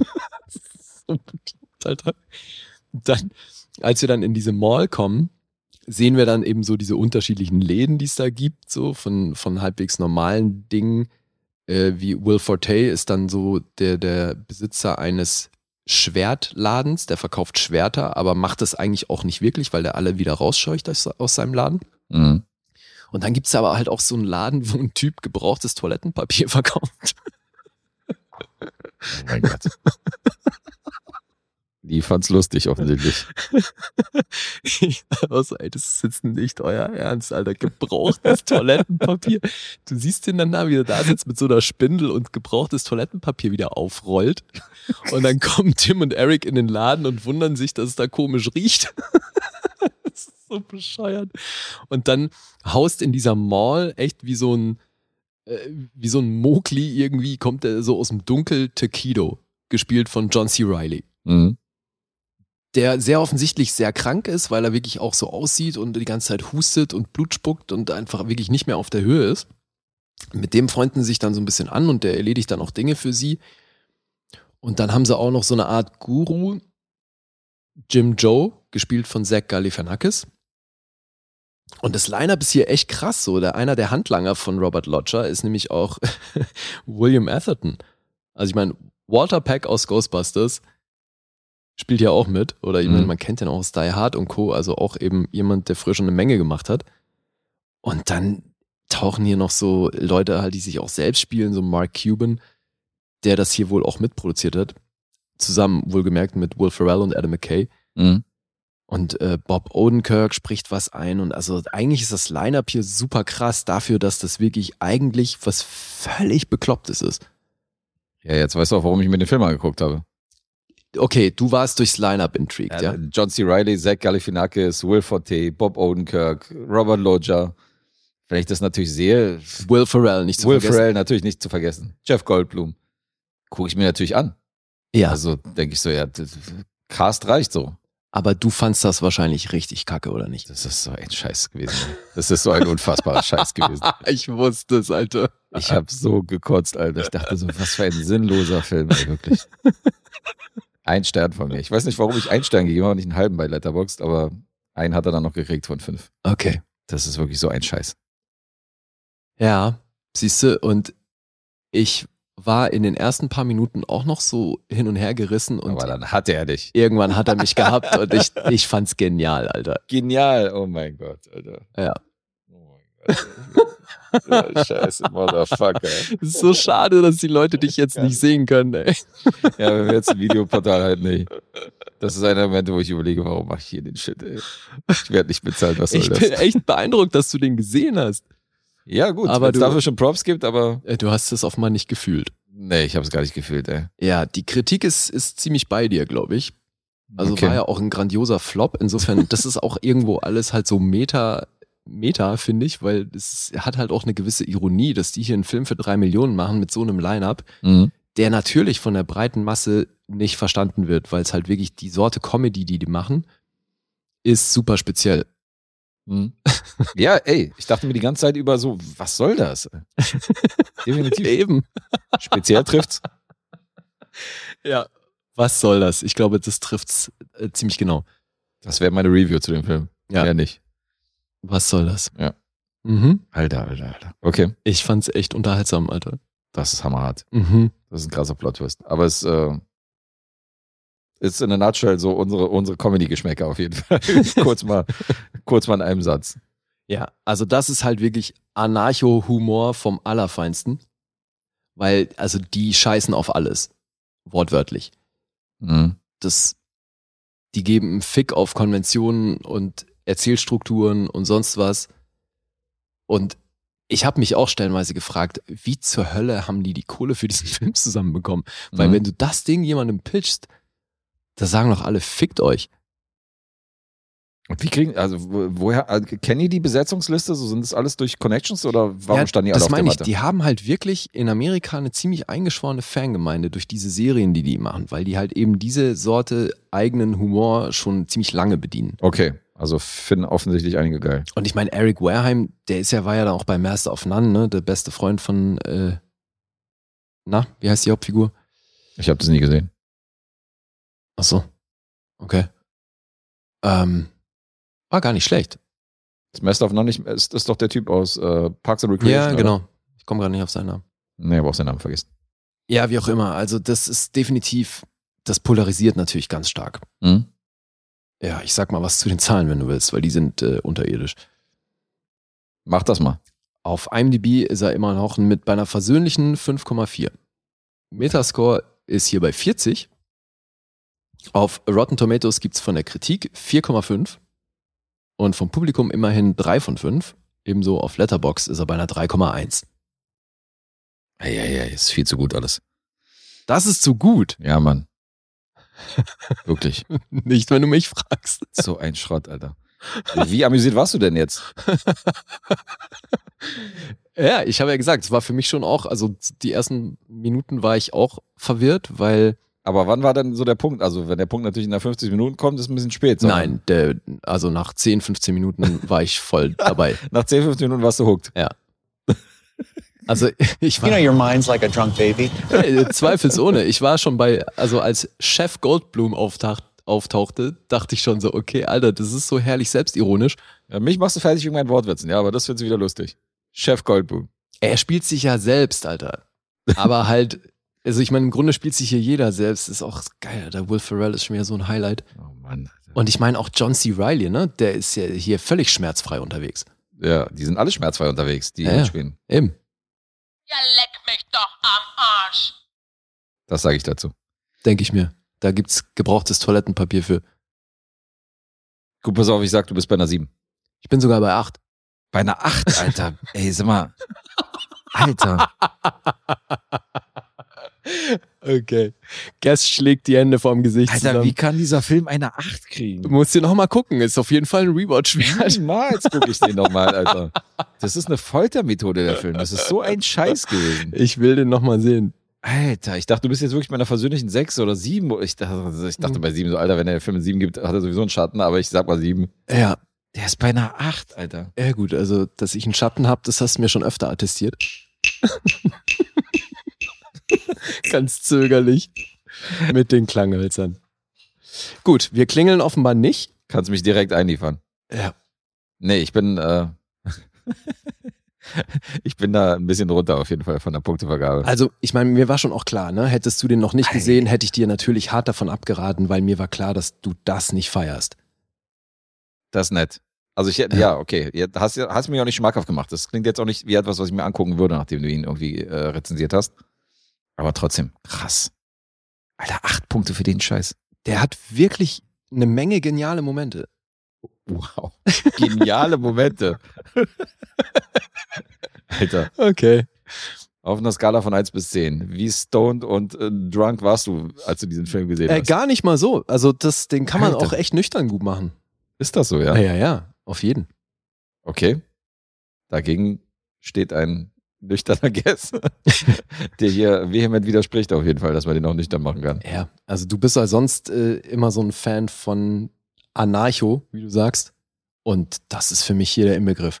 Ja, es gibt halt einen Unterschied für mich zwischen Anarchihumor und Scheiß. Und das war halt krasser Scheiß. Ne? Ist ein schmaler Grat. Das ist ein schmaler Grad, ja. Aber den legen ja Leute auch verschieden aus. Insofern Mhm. lassen wir das mal so stehen. Ich das bin, ist- das- wie gesagt, ich bin nicht überrascht, dass du den nicht gut findest. meine Punkte, Punktezahl passt achtmal in deine Punktezahl. Nee, du hast doch gesagt, du hast einen Stern gegeben. Das sind ja dann ein von fünf wahrscheinlich. Stimmt, einer von fünf. Ja, Ja. dann wäre es wahrscheinlich umgerechnet. Zwei in Punkten Punkte. Wären das Also dann zwei immerhin. Punkte, ja. Ich bin viermal, ich fand den viermal so lustig wie du. Obwohl 1,5 würde es eher treffen. Ich kann mir nicht vorstellen, dass ich bei 2 war. ich kann ja immer noch abrunden. 1,5. So, das heißt, du gibst ein paar Punkte halt fürs Line-Up, oder was? Ein paar Punkte fürs Line-Up und vielleicht für zwei gute Witze. Oder- Ich kann mich ja nicht mehr erinnern. Das war hier, ich habe es ja hier aufgerufen. 2015, Alter. Mhm. Im November 2015 habe ich den gesehen und ich weiß ja, dass es ein krasser Scheiß war. Ja, musst du unbedingt nochmal gucken. Und das- es klingelt natürlich auch dieses, ähm, diese Szene, äh, als du meintest hier von wegen, dass er total kränklich und immer husten ist und so hier, oder John C. Reilly und so. Ja. Da habe ich natürlich auch ein Bild vor Augen, weil ich habe mir den Film natürlich angeguckt, aber Alter. Und Ich mag Robert Lodger und wie der hier ausrastet und so ist schon wieder lustig, aber es ist ja tatsächlich einer seiner letzten Filme gewesen, Alter. Ah ja? Der ist ja mittlerweile gestorben und der tritt mit Tim and Eric Billion Dollar Movie ab und äh, so ein paar B-Filmen so. Der hat schon so geile Filme gemacht. Echtes Highlight, hallo? Echt krass, Alter. Ey, Will Forte ist auch schon wieder so geil in dem Film. Mhm. Ja. Ich hab's gefeiert. Du hast es gefeiert, na gut. Da würde mich ja mal Feedback an- interessieren, Alter, ob jemand den irgendwie gesehen hat. Also mir ist vollkommen bewusst, dass das eine Sorte Humor ist, mit der nicht viele was anfangen können. Mhm. Also in meiner Bubble von, von 70, 75 Freunden haben den zwei gesehen. Mhm. Einmal ohne Bewertung und einmal ein Stern bei Letterboxd. Also alle, die sich jeden Film reinziehen, inklusive Alessandro zum Beispiel, der 5000 Filme gelockt hat, bei allen ist dieser Film komplett an, an denen vorbeigegangen. Insofern war es ja nicht so schlecht mit deiner Vermutung, dass ich ihn wahrscheinlich nicht gesehen habe. Aber weit gefehlt. Ich musste mir den natürlich angucken. Witzig. Dann ähm, habe ich es jetzt schwer mit dem Übergang zum nächsten Film, weil das ist wieder was ganz anderes. Denn ich habe hier einen sehr interessanten Film. Das ist einer der gefeiertsten und auf vielen Listen der besten Science-Fiction-Filme auftauchenden Filme. Okay. Von verschiedenen Seiten, von verschiedenen äh, Magazinen. Da bin ich jetzt schon interessiert. Das Interessante daran ist, es ist ein Zeichentrickfilm. Er Okay. ist animiert. Ist aus dem Jahr 1973 und heißt Der wilde Planet. La Planète Sauvage. Ich probiere es mal auf Französisch. International wird er vermarktet unter dem Namen Fantastic Planet. Und ist eine französische Koproduktion mit einem komplett tschechischen Zeichenteam. Okay. Und was auch interessant ist, der Hauptteil, also die Hauptanimationen, stammen ausschließlich von einem weiblichen Team. Ah ja. Auch ganz interessante Herangehensweise. Regisseur des Ganzen war René Laloux. In dem Zusammenhang habe ich mir auch viel Kurzfilme von ihm angeguckt, was er sonst so gemacht hat. Fand ich auch ganz gut. Aber kommen wir zurück zu Der wilde Planet. Wir sehen eine Frau mit einem Baby, wie sie wegrennt. Mhm. Und dann sehen wir riesige blaue Hände, die auftauchen in diesem Bild und die so ein bisschen mit dieser Frau spielen. Die Schnipsen die dann wieder so ein, also sie rennt so einen Hügel hoch, dann sehen wir so eine blaue Hand, wie sie sie wieder runterschnipsen. Sie versucht wieder diesen Hügel hochzurennen und wir sehen halt so große blaue Hände, die halt so mit diesem, Da denke ich sofort an Monty Python. da denkst du nicht verkehrt, weil es erinnert mich auch an Monty Python. Das sind so ein bisschen diese Animationssequenzen aus den Monty Python-Filmen. Da erinnert auch der Stil daran. Okay. Also der Animationsstil erinnert erinnert extrem daran. Das heißt, es wird schon so ein bisschen, äh, äh, diese, diese Monty Python-Szenen drängen sich auf, wenn du den Film siehst. Und dann sehen wir, dass bei diesem Rumspielen mit dieser Frau, die auch ihr Baby versucht festzuhalten und irgendwie zu, zu äh, beschützen, stirbt die Frau dann. Also so wie wenn du mit einer Ameise irgendwie so rumspielst und dann drückst du ein bisschen zu fest drauf, die Ameise ist tot. So passiert's hier auch. Oh. Und dann wird das Baby von diesen riesigen Wesen, genannt Drax übrigens, das sind so große blaue außerirdische Wesen. Und so ein. Wir haben aber, halt den, aber es spielt auf der Erde oder? nein, es spielt auf einem fremden Planeten. Ah, okay. Und wir sehen den Vater von diesem Drak und wir sehen, dass dieser Drak, der da rumgespielt hat, das war so ein, das waren praktisch so Kinder.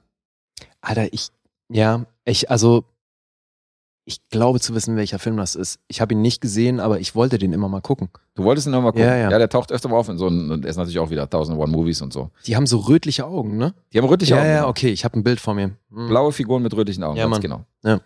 Und das war aber ein Kind von dieser Rasse. von Mhm. diesen Drax. Und sie überredet ihren Vater praktisch dieses Menschenbaby mitzunehmen und aufzuziehen bei sich. Oh, Und dieses Kind wird dann quasi adoptiert und wird so großgezogen wie so ein Haustier. ja. Und das ist praktisch so die erste Gesellschaftskritik, weil nämlich die Menschen in dem Szenario als Haustiere gehalten werden von dem vermeintlich überlegenen, von einer vermeintlich überlegenen Lebensform Mhm. die sprechen, die gebildet sind, die von der Technik auch viel weiter sind als diese wilden Menschen, die irgendwie da draußen rumrennen. Okay.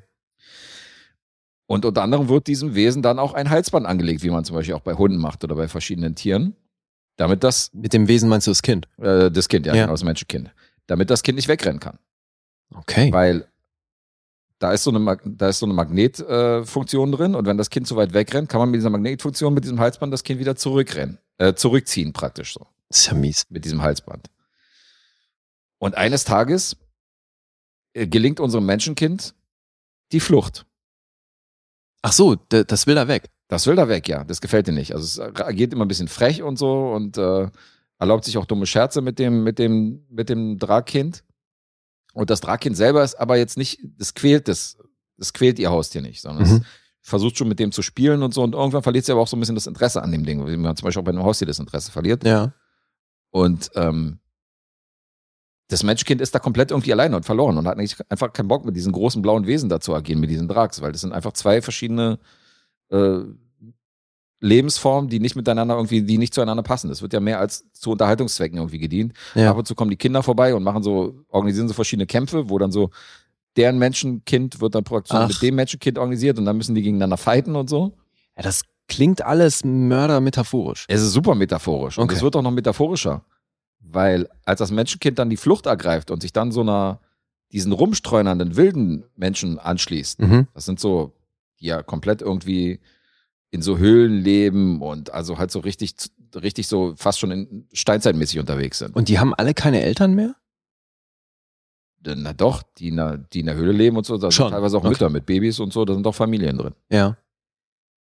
Und als sie sich da anschließen, passiert folgendes: Die Drags erklären dann dieser niederen Rasse, sprich diesen Menschen den Kampf und machen sich dann auf, sie auszurotten. Und hier beginnt natürlich die offensichtliche Allegorie auf den Nationalsozialismus. Mhm. Weil du siehst diese überlegene Rasse, den Drags, wie die rausziehen, um einfach aufgrund der Herkunft diese Menschen, die keine richtige Gefahr für die darstellen, Ja. umzubringen. Wow. Und die werden teilweise vergast. Für die, Alter. diejenigen, die es noch gar nicht äh, begriffen haben, äh, wie die, die, die diese Parallele oder diese, diese Allegorie hier noch, noch gar nicht begriffen haben, merkt man sogar, okay, die werden teilweise aus ihren Höhlen gelockt, indem man die mit verschiedenen Geräten und verschiedener Technik, die die natürlich anwenden, dann vergasen. Okay, krass. Und dann geht's darum, wie diese beiden Lebensformen Krieg gegeneinander führen. Das heißt, da ist dann auch nicht mehr das Kind im Fokus vom Anfang, oder? Doch, weil das Kind spielt dann natürlich auch mit. Das Kind versucht dann eine andere Bande, die verfeindet sind, die eher so Menschen überfallen und die ausrauben, versucht die natürlich dazu zu bewegen, sich zusammenzutun, weil man natürlich mit mehreren viel stärker ist und so. Mhm. um gegen diese Drags anzutreten und so. Und ähm, das Kind ist schon immer noch die Hauptrolle, die hier, das hier im Zentrum gerückt wird. Das klingt super interessant.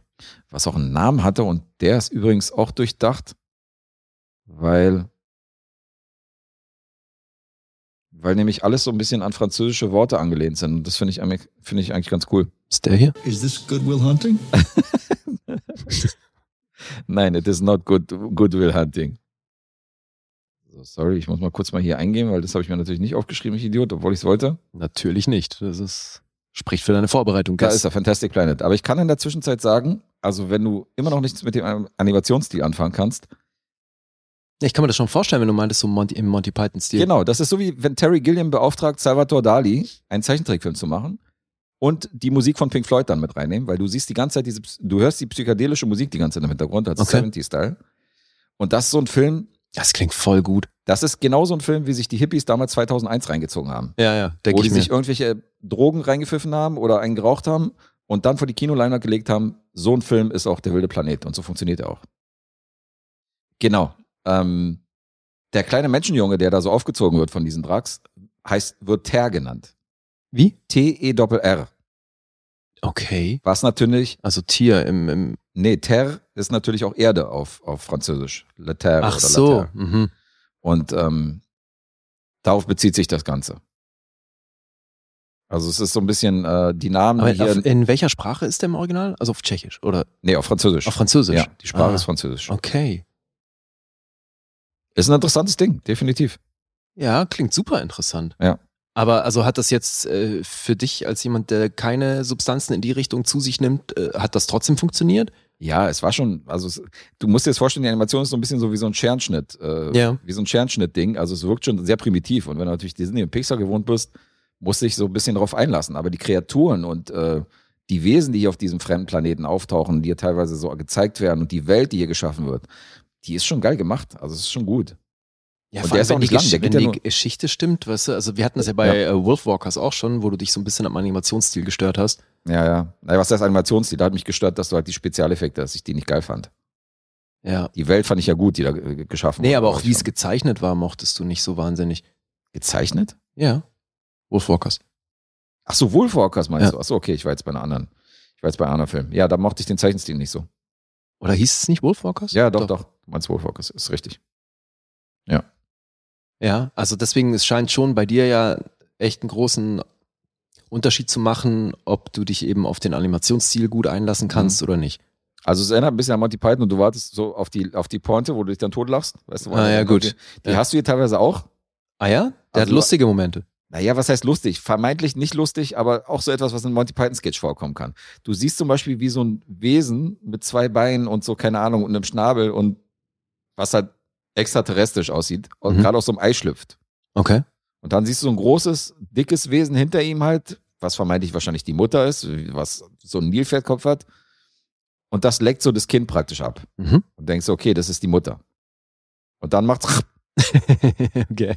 und dann siehst du halt, wie dieses, wie das Wesen halt auf dem, auf dem äh, Küken halt rumkaut und fertig. Das war die einzige Szene so. Und du siehst diese Wesen nicht mehr weiter in diesem Film. Und das könnte natürlich auch so ein Monty Python-Skizze sein. Klar, Weißt ja. du, so von wegen so, ja. Aber es ist ja nicht witzig gemeint, sondern es ist einfach nur, um diese Kreatur nochmal zu zeigen.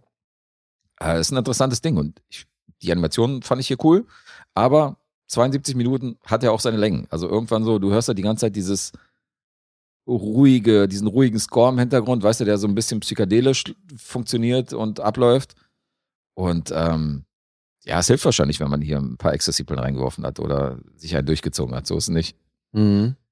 Aber es äh, Aber also gerade wenn hier so ist abgefahren. Themen wie Nationalsozialismus und da irgendwie wo, was sowas sozialkritisches mit drin ist, Hm? da muss es ja zumindest auf der Ebene echt gut funktionieren. Ja, auf jeden Fall. Also wenn ihr Fans seid so von Interpretation und äh, was dieser Film einem sagen wollte, dann findet man hier viele Sachen. Ob das jetzt diese Domestizierung von Haustieren geht oder Nationalsozialismus und Co. oder Kriege im Allgemeinen Mhm. oder halt so zwei Parteien aus welchen aus welchen Seiten auch immer, die sich halt bekriegen Ja. und dann irgendwie äh, sich das Ganze steigert und man dann irgendwie eine Lösung finden muss. Also da gibt es eine Menge Allegorien, die du hier rein, rein interpretieren kannst in den Film. Deswegen ist das ja auch so ein Zeichentrickfilm für Erwachsene, wo Kinder halt Ja, ja. nichts mit Ja. anfangen können, wo Kinder wahrscheinlich eher verstört rauskommen. aber Erwachsene durchaus hier so ein paar politische Aspekte und so drin sehen können. Mhm. Schon ganz geil gemacht. Also das ist ein interessantes Ding. Okay, aber du kritisierst, dass er halt ein paar Längen hat. Ja, es ist schon auf Dauer ist es ein bisschen ermüdend, so der, der Stil, dieser Scherenschnittstil und äh, die Musik ist, ich sag ja, also es ist jetzt nicht kurzweilig auf jeden Fall. Man Muss diesen, also diese 72 Minuten gehen nicht ohne Längen vonstatten, aber es ist definitiv ein interessanter Film und ein sehenswerter Film. Okay. Das in jedem Fall. Ja? Mhm. Der hat bei IMDb eine 7,8. Hat einen Metascore von 73. La Planet Sauvage, der wilde Planet. Äh, Rotten Tomatoes bei einer 7,2. 4,1 von 5 von der Audience. Ah, okay. Die Fans. Und Letterbox 4,0. Wow. Alles ganz ordentlich. Mhm. Hm. Fantastic Planet, jetzt du. Ja, schwank schon wieder ein bisschen. Äh, ich glaube, du bist bei siebeneinhalb. Punktlandung. Yay. Hat das geklappt? Wunderbar. 7,5 ist eine Punktlandung. Ich habe mir, wie gesagt, in der, äh, in dem Zusammenhang habe ich mir von René Laloux halt so seine anderen Regiewerke angeguckt. Und der hat 1961. Diese Kurzfilme meinst Genau, du? diese Kurzfilme. Ja. Der hat 1961 einen Kurzfilm inszeniert. Monkey's Teeth heißt er. Mhm. Und Monkey's Teeth basiert auf Stories von Patienten einer Nervenheilanstalt. Okay. Der ist in eine Nervenheilanstalt gegangen und hat praktisch gesagt, so, w- welchen Film würdet ihr gerne als Zeichentrickfilm sehen? Und da haben die selber halt so ein Drehbuch geschrieben von einem Film, der sehr wirr dann geworden ist, logischerweise. Und wo ich dann dachte, boah, Alter, okay, das ist sehr abstrakt. Und der dann in diesem Zeichenstil von Der wilde Planet dann so umgesetzt worden ist Ach, auch im gleichen Stil. im gleichen Stil. Damit konnte ich dann wenig anfangen. 1964 hat er einen Kurzfilm gemacht, der hat äh, Realfilmbilder beinhaltet, der ist halt nicht animiert, der Mhm. heißt Dead Times. Da hast du halt wirklich so Szenen, wie grausam der Mensch halt ist Mhm. und hast halt so Szenen von Folterungen, wie äh, Enthauptungen halt stattfinden in irgendwelchen Kriegsszenarien und so und dann wird halt in einem Voice-Over darüber berichtet halt, wie grausam der Mensch letztendlich geworden ist und dass der Mensch irgendwie sich sein größter Feind ist und äh, er, sofern er irgendwie, keine Ahnung, um Macht, um Geld oder um irgendwie Gebiete geht, dass der Mensch dann äh, keine Grenzen kennt und was weiß ich was. Also so ein, geht nur zehn Minuten, aber zeigt halt eine Menge grausamer Bilder, das ist ziemlich krass. Der scheint sich ja schon mit größeren Themen zu beschäftigen. Ja, ja, definitiv. Das tut er. Aber alles sehr symbolisch und äh, Ja. alles so ein bisschen verpackt in so einer in so eine Symbolik. Unter anderem hat er 1966 einen Zeichentrickfilm gemacht, der heißt The Snails. Mhm. Den finde ich auch super interessant. Der geht nämlich um einen Bauer, der irgendwie versucht, seinen, sein Feld zum Blühen zu bringen, aber ständig halt daran scheitert mit diesen normalen Mitteln. Weil Schnecken. Irgendwann kommen auch Schnecken, die dann alles leer fressen, aber dann wachsen auf eine Hausgröße, Größe und dann alles wegfressen, was sich da in den Weg stellt. Auch hier kann man verschiedene Parallelen ziehen, irgendwie, für was die Schnecken stehen. Mhm. Davor merkt er aber, dass seine Tränen dann letztendlich dafür sorgen, dass sein Gemüse gut wächst. Das heißt, er muss traurig sein und heulen und weinen, damit sein Gemüse blüht. Okay. Also ist abgefahren, aber ist echt ein guter Film. Aha. Das Snails kann ich empfehlen. Und 1987 wiederum, How Wong Fu Was Saved heißt der Film.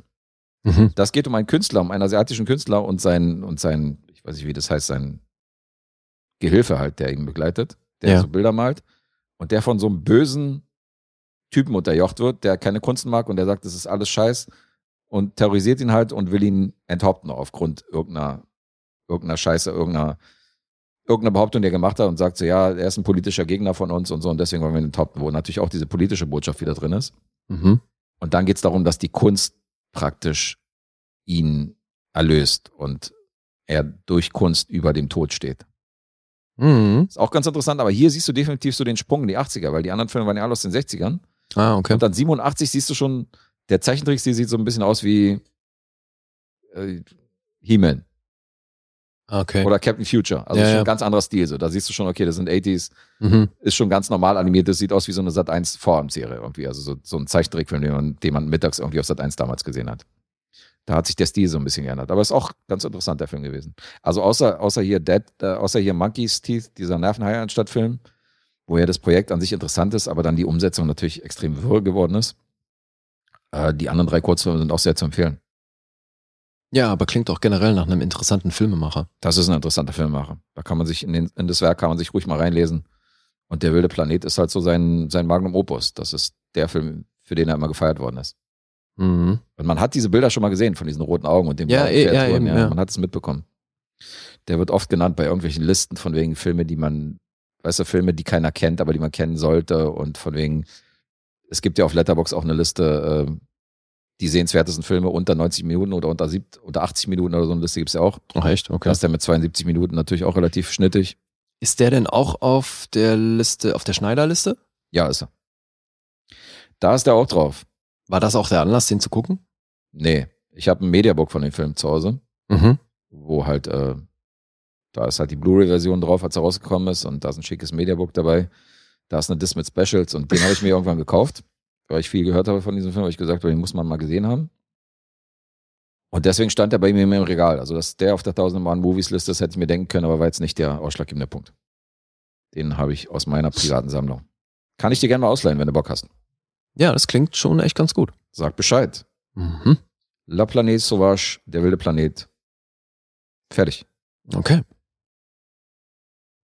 Dann sprechen wir jetzt über das Debüt von Darren Aronofsky. Ei. Hast du den gesehen? Nee, den habe ich mir gekauft, aber auch nicht gesehen. Krass. Pi. Beziehungsweise auf Deutsch Pi, System im Chaos. Pie, Pie, Miss American Pie. Nein, es geht natürlich um die Zahl Pi, mhm. wobei es geht nur am Rande um die Zahl Pi. Es geht viel mehr um Zahlenmystik, um Mathematik und vor allem halt um eine zentrale Figur namens Maximilian Cohen. Mhm. Wir befinden uns in New York, Chinatown. Und Max ist Mathe-Genie. Der ist der Meinung, dass man die Welt und alles, was sich darin abspielt, über Zahlen verstehen kann. Dass alles irgendwo einem, einem Zahlenmuster unterliegt Mhm. und da begibt er sich auf die Suche nach dem größeren Zusammenhang, wie alles miteinander verknüpft ist. Wir sehen den oft in seiner Wohnung. Da hat er sich so einen Computer zusammengebaut. Mhm. Der heißt Euklid.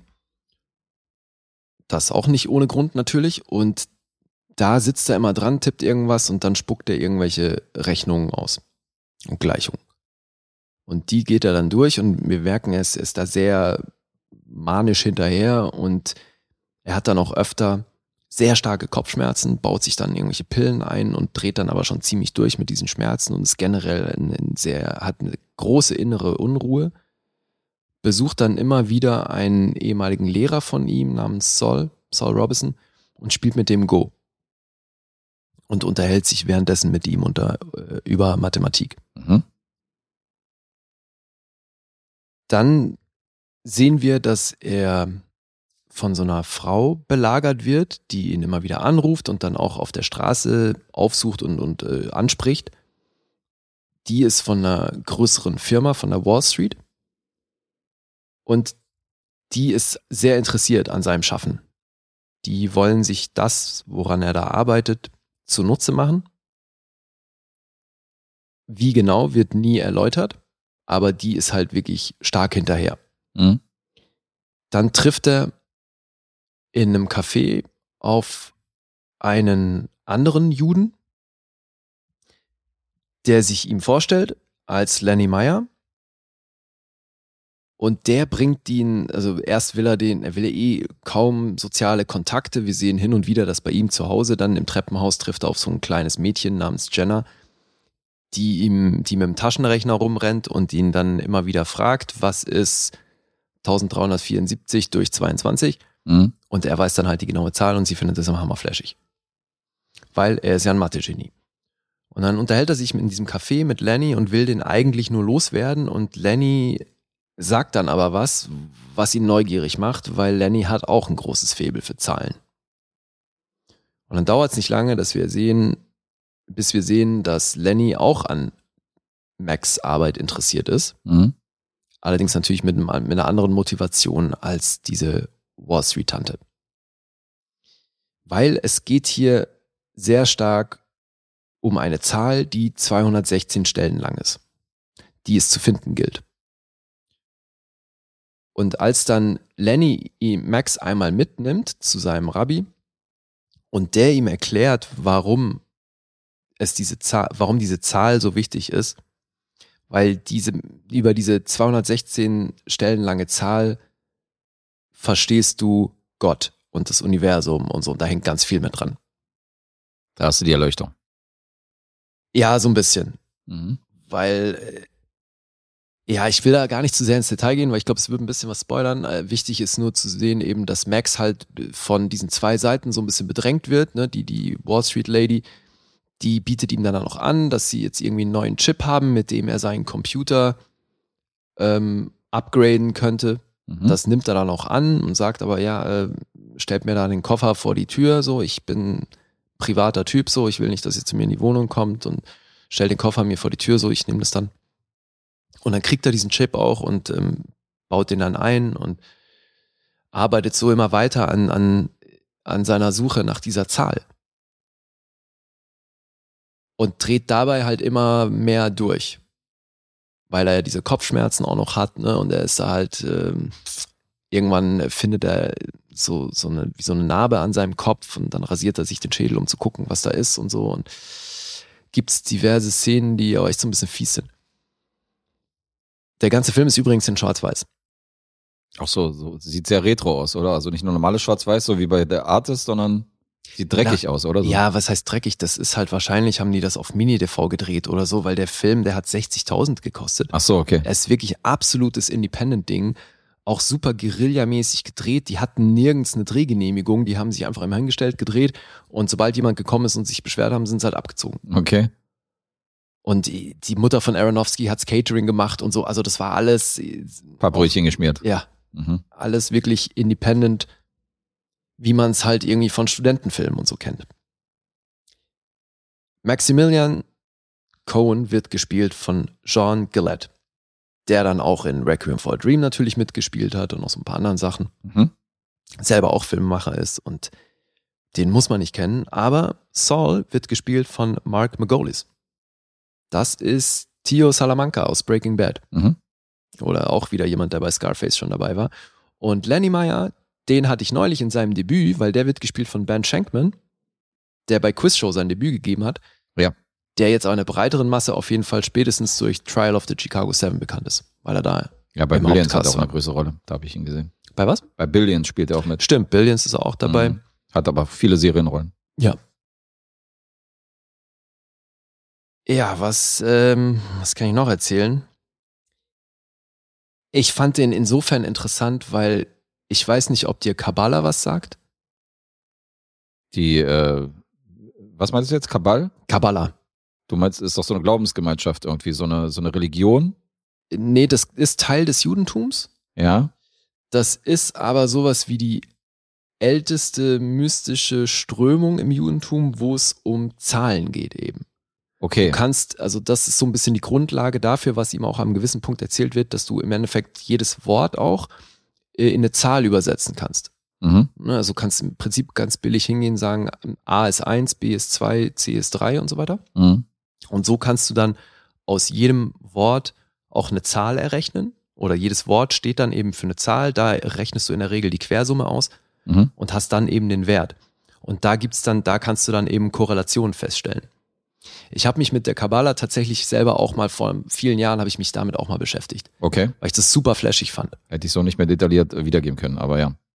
ich habe dann eben, als ich mich damit beschäftigt habe, fand ich das total interessant, weil ich dann irgendwie mal drauf gestoßen bin, dass mein Name, wenn du da die Quersumme ausrechnest, landest du bei ähm, dreimal, ähm, dreimal sieben, was ja so die göttliche Zahl ist. Und wenn du mein Geburtsdatum, da äh, die Quersumme mit der genauen Uhrzeit, äh, da die Quersumme errechnest, landest du bei dreimal sechs, was wiederum the number of the beast ist, ne? Die Zahl des Teufels. Wie? Und ja, deswegen, ich habe mich da voll reingeflasht. Ich fand das eine Zeit lang super interessant, weil ich Mhm. da, also ich war jetzt noch nicht auf dem Level von Max, dass ich dann in allem und jedem irgendwie eine Bedeutung gesehen habe und die Zusammenhänge da sehen wollte, aber finde diesen Ansatz halt, fand ich eine Zeit lang auch super interessant. Mhm. Deswegen fand ich das ganz geil, dass das in diesem Film wieder aufgetaucht ist, weil ich dachte, so, ach Mensch, ja, Déjà vu. Ach So. Ja, dieser Film ist natürlich auch auf der Liste der 1001 Filme, die man gesehen haben muss. Mhm. Der Witz ist aber, der wurde 2015 von der Liste genommen. Das ist also einer von denen, die, Die rausgeflogen aussortiert sind. wurden. Ja. Okay. Dann ist er auf meiner Liste nicht mehr drauf, weil Ja. meiner ist von 2020. Tja, nee, der ist da am Update gescheitert. Ja, Okay. Hat ja David auch ausgerechnet, das ist circa, hat er, hat er mal hier gesagt, wie viele Filme das ungefähr sind, die dann so zwischenzeitlich auch mal aussortiert wurden. Japan Ich glaube, 40 waren das oder so, ne? Wie viel? Irgendwas um die 40? Nee, mehr. Wirklich? Ja, ja, ich glaube, es waren um die 200, oder? Nein, nein, nein, nein, nein. Bist du sicher? Ja, ziemlich. Ich habe irgendwie so eine Zahl um die 200 im Kopf, aber gut.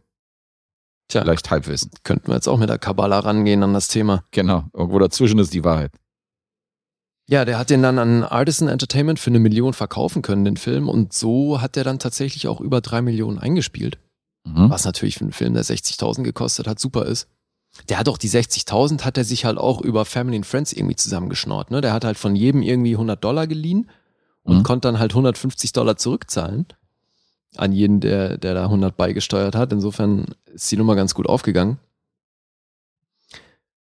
Und ähm, wer es geschrieben hat, habe ich noch nicht gesagt. Darren Aronofsky hat das eben mit Sean Gillette auch zusammen geschrieben und Eric Watson hat noch mitgeschrieben, der hier auch dann Producer bei Requiem for a Dream und The Fountain war und so. Mhm. Also de- das ist schon auch hier wieder so ein bisschen ein Familienprojekt gewesen.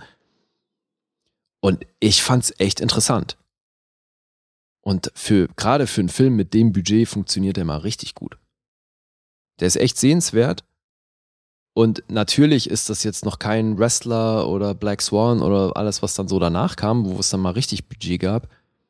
Aber gerade für so ein Erstlingswerk definitiv interessant, super interessante Rangehensweise, voll guerillamäßig gedreht, demzufolge jetzt auch bildsprachlich nicht die Erfüllung schlechthin, aber echt ein interessanter Film. Gutes Debüt, sagst du. Ja, geht eine Stunde 24 Minuten und genremäßig ist es hier auch wieder abenteuerlich, weil hier steht Drama, Horror, Mystery, Sci-Fi, Thriller. Mhm. Alles dabei. Und ja, es geht um, um diesen Typ, der sich da komplett verrennt in diese Zahlenwelt und eben äh, n- nicht aufgibt, bis er irgendwie halt diese, diese Erleuchtung hat. In Form von dieser 216 Stellen langen Zahl. Interesting. Ist es. Interesting stuff. Und das funktioniert auch über den, ähm, über die Laufzeit. Ja. Nicht nur als, weil es ist eine interessante Kurzfilmidee, aber die Frage ist natürlich, ob es als Langfilm auch nee, so weil es schaukelt läuft. sich ja so langsam hoch. Weißt du, am Anfang ähm, siehst du, dass er da an irgendwas rumforscht und du weißt aber noch nicht so richtig warum. Und erst im Mhm. Gespräch mit Saul und Lenny kommt er dann drauf, dass es um da um so eine Art göttliche Zahl geht, die eben so lang ist. Und Pi spielt dann, weil Pi ist ja auch so eine Zahl mit ewig vielen Kommastellen. Mhm. Und die spielt dann schon auch nur ähm, auf verstecktem Level wirklich eine Rolle. Die jetzt konkret die Zahl Pi. Ne? Deswegen, ich glaube, das ist eher so, der heißt eher so, weil das halt der Aufhänger für dieses ganze Mathe-Ding ist. Mhm. Ja, Interesting. ist es wirklich. Ist ein interessanter Film. Kann man sehr gut machen. Hast du noch Fragen? Sonst zeige ich was zu den Zahlen. Nee, ich habe keine Fragen, auch wenn es jetzt nicht so leicht wird. Also, ich weiß nicht, wie interessant du das Ganze findest. Aber machen wir erstmal die Zahlen. 7,4 gibt's auf IMDb. Metascore ist bei 72. Auf Rotten Tomatoes gibt's von der Kritik 7,3. Das zieht sich irgendwie alles ganz gut durch.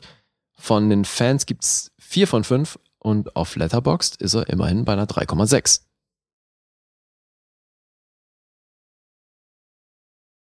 Jetzt du. Schwierig. Schwierig, schwierig, schwierig. Bitte raten Sie jetzt. 7,5. Das ist goldrichtig. Oh. Oh, Erleichterung bei Guess. Ja, ich weiß ja nicht, wie es steht. Ich habe nicht mitgezählt. Macht ja nichts. Wir halten es spannend. Wir halten spannend. Und ich kann auflösen, wie viele Filme insgesamt in der 1001 Movie-Liste mit allen Updates bis jetzt äh, gelistet worden sind. Es waren insgesamt 1235. Naja, also sind es ja nur knapp über 100 mehr. Was? Ja, wenn es 1001, ach nee, äh, doch, das Da sind rechnen über wir mal nach. 200, ja. Ja, siehst du, ja, ich, genau mein Film. Mathe. 234. Hast genau den richtigen Film gebracht für dich. 234 Filme sind es mehr, weil ich weiß nicht, seit wann es die Listen gibt, aber die werden halt jedes Aber Jahr jetzt kommen neue raus. Und Ohne anfügen Scheiß, David hat nicht irgendwas über 200 gesagt, er war irgendwo bei, äh, ich meine, eine Zahl mit 40 in Erinnerung zu haben. muss. Das weiß ich nicht mehr. Whatever, Kann okay, ich also kurz es sind dazuschalten. dann offenbar, also es sind über 200 Filme rausgefallen dann aus der Liste über die Jahre. Mhm. Okay. Korrekt. Ja, das war einer davon. Und jedes Jahr kommen natürlich auch wieder neue dazu, dann fliegen wieder alte raus.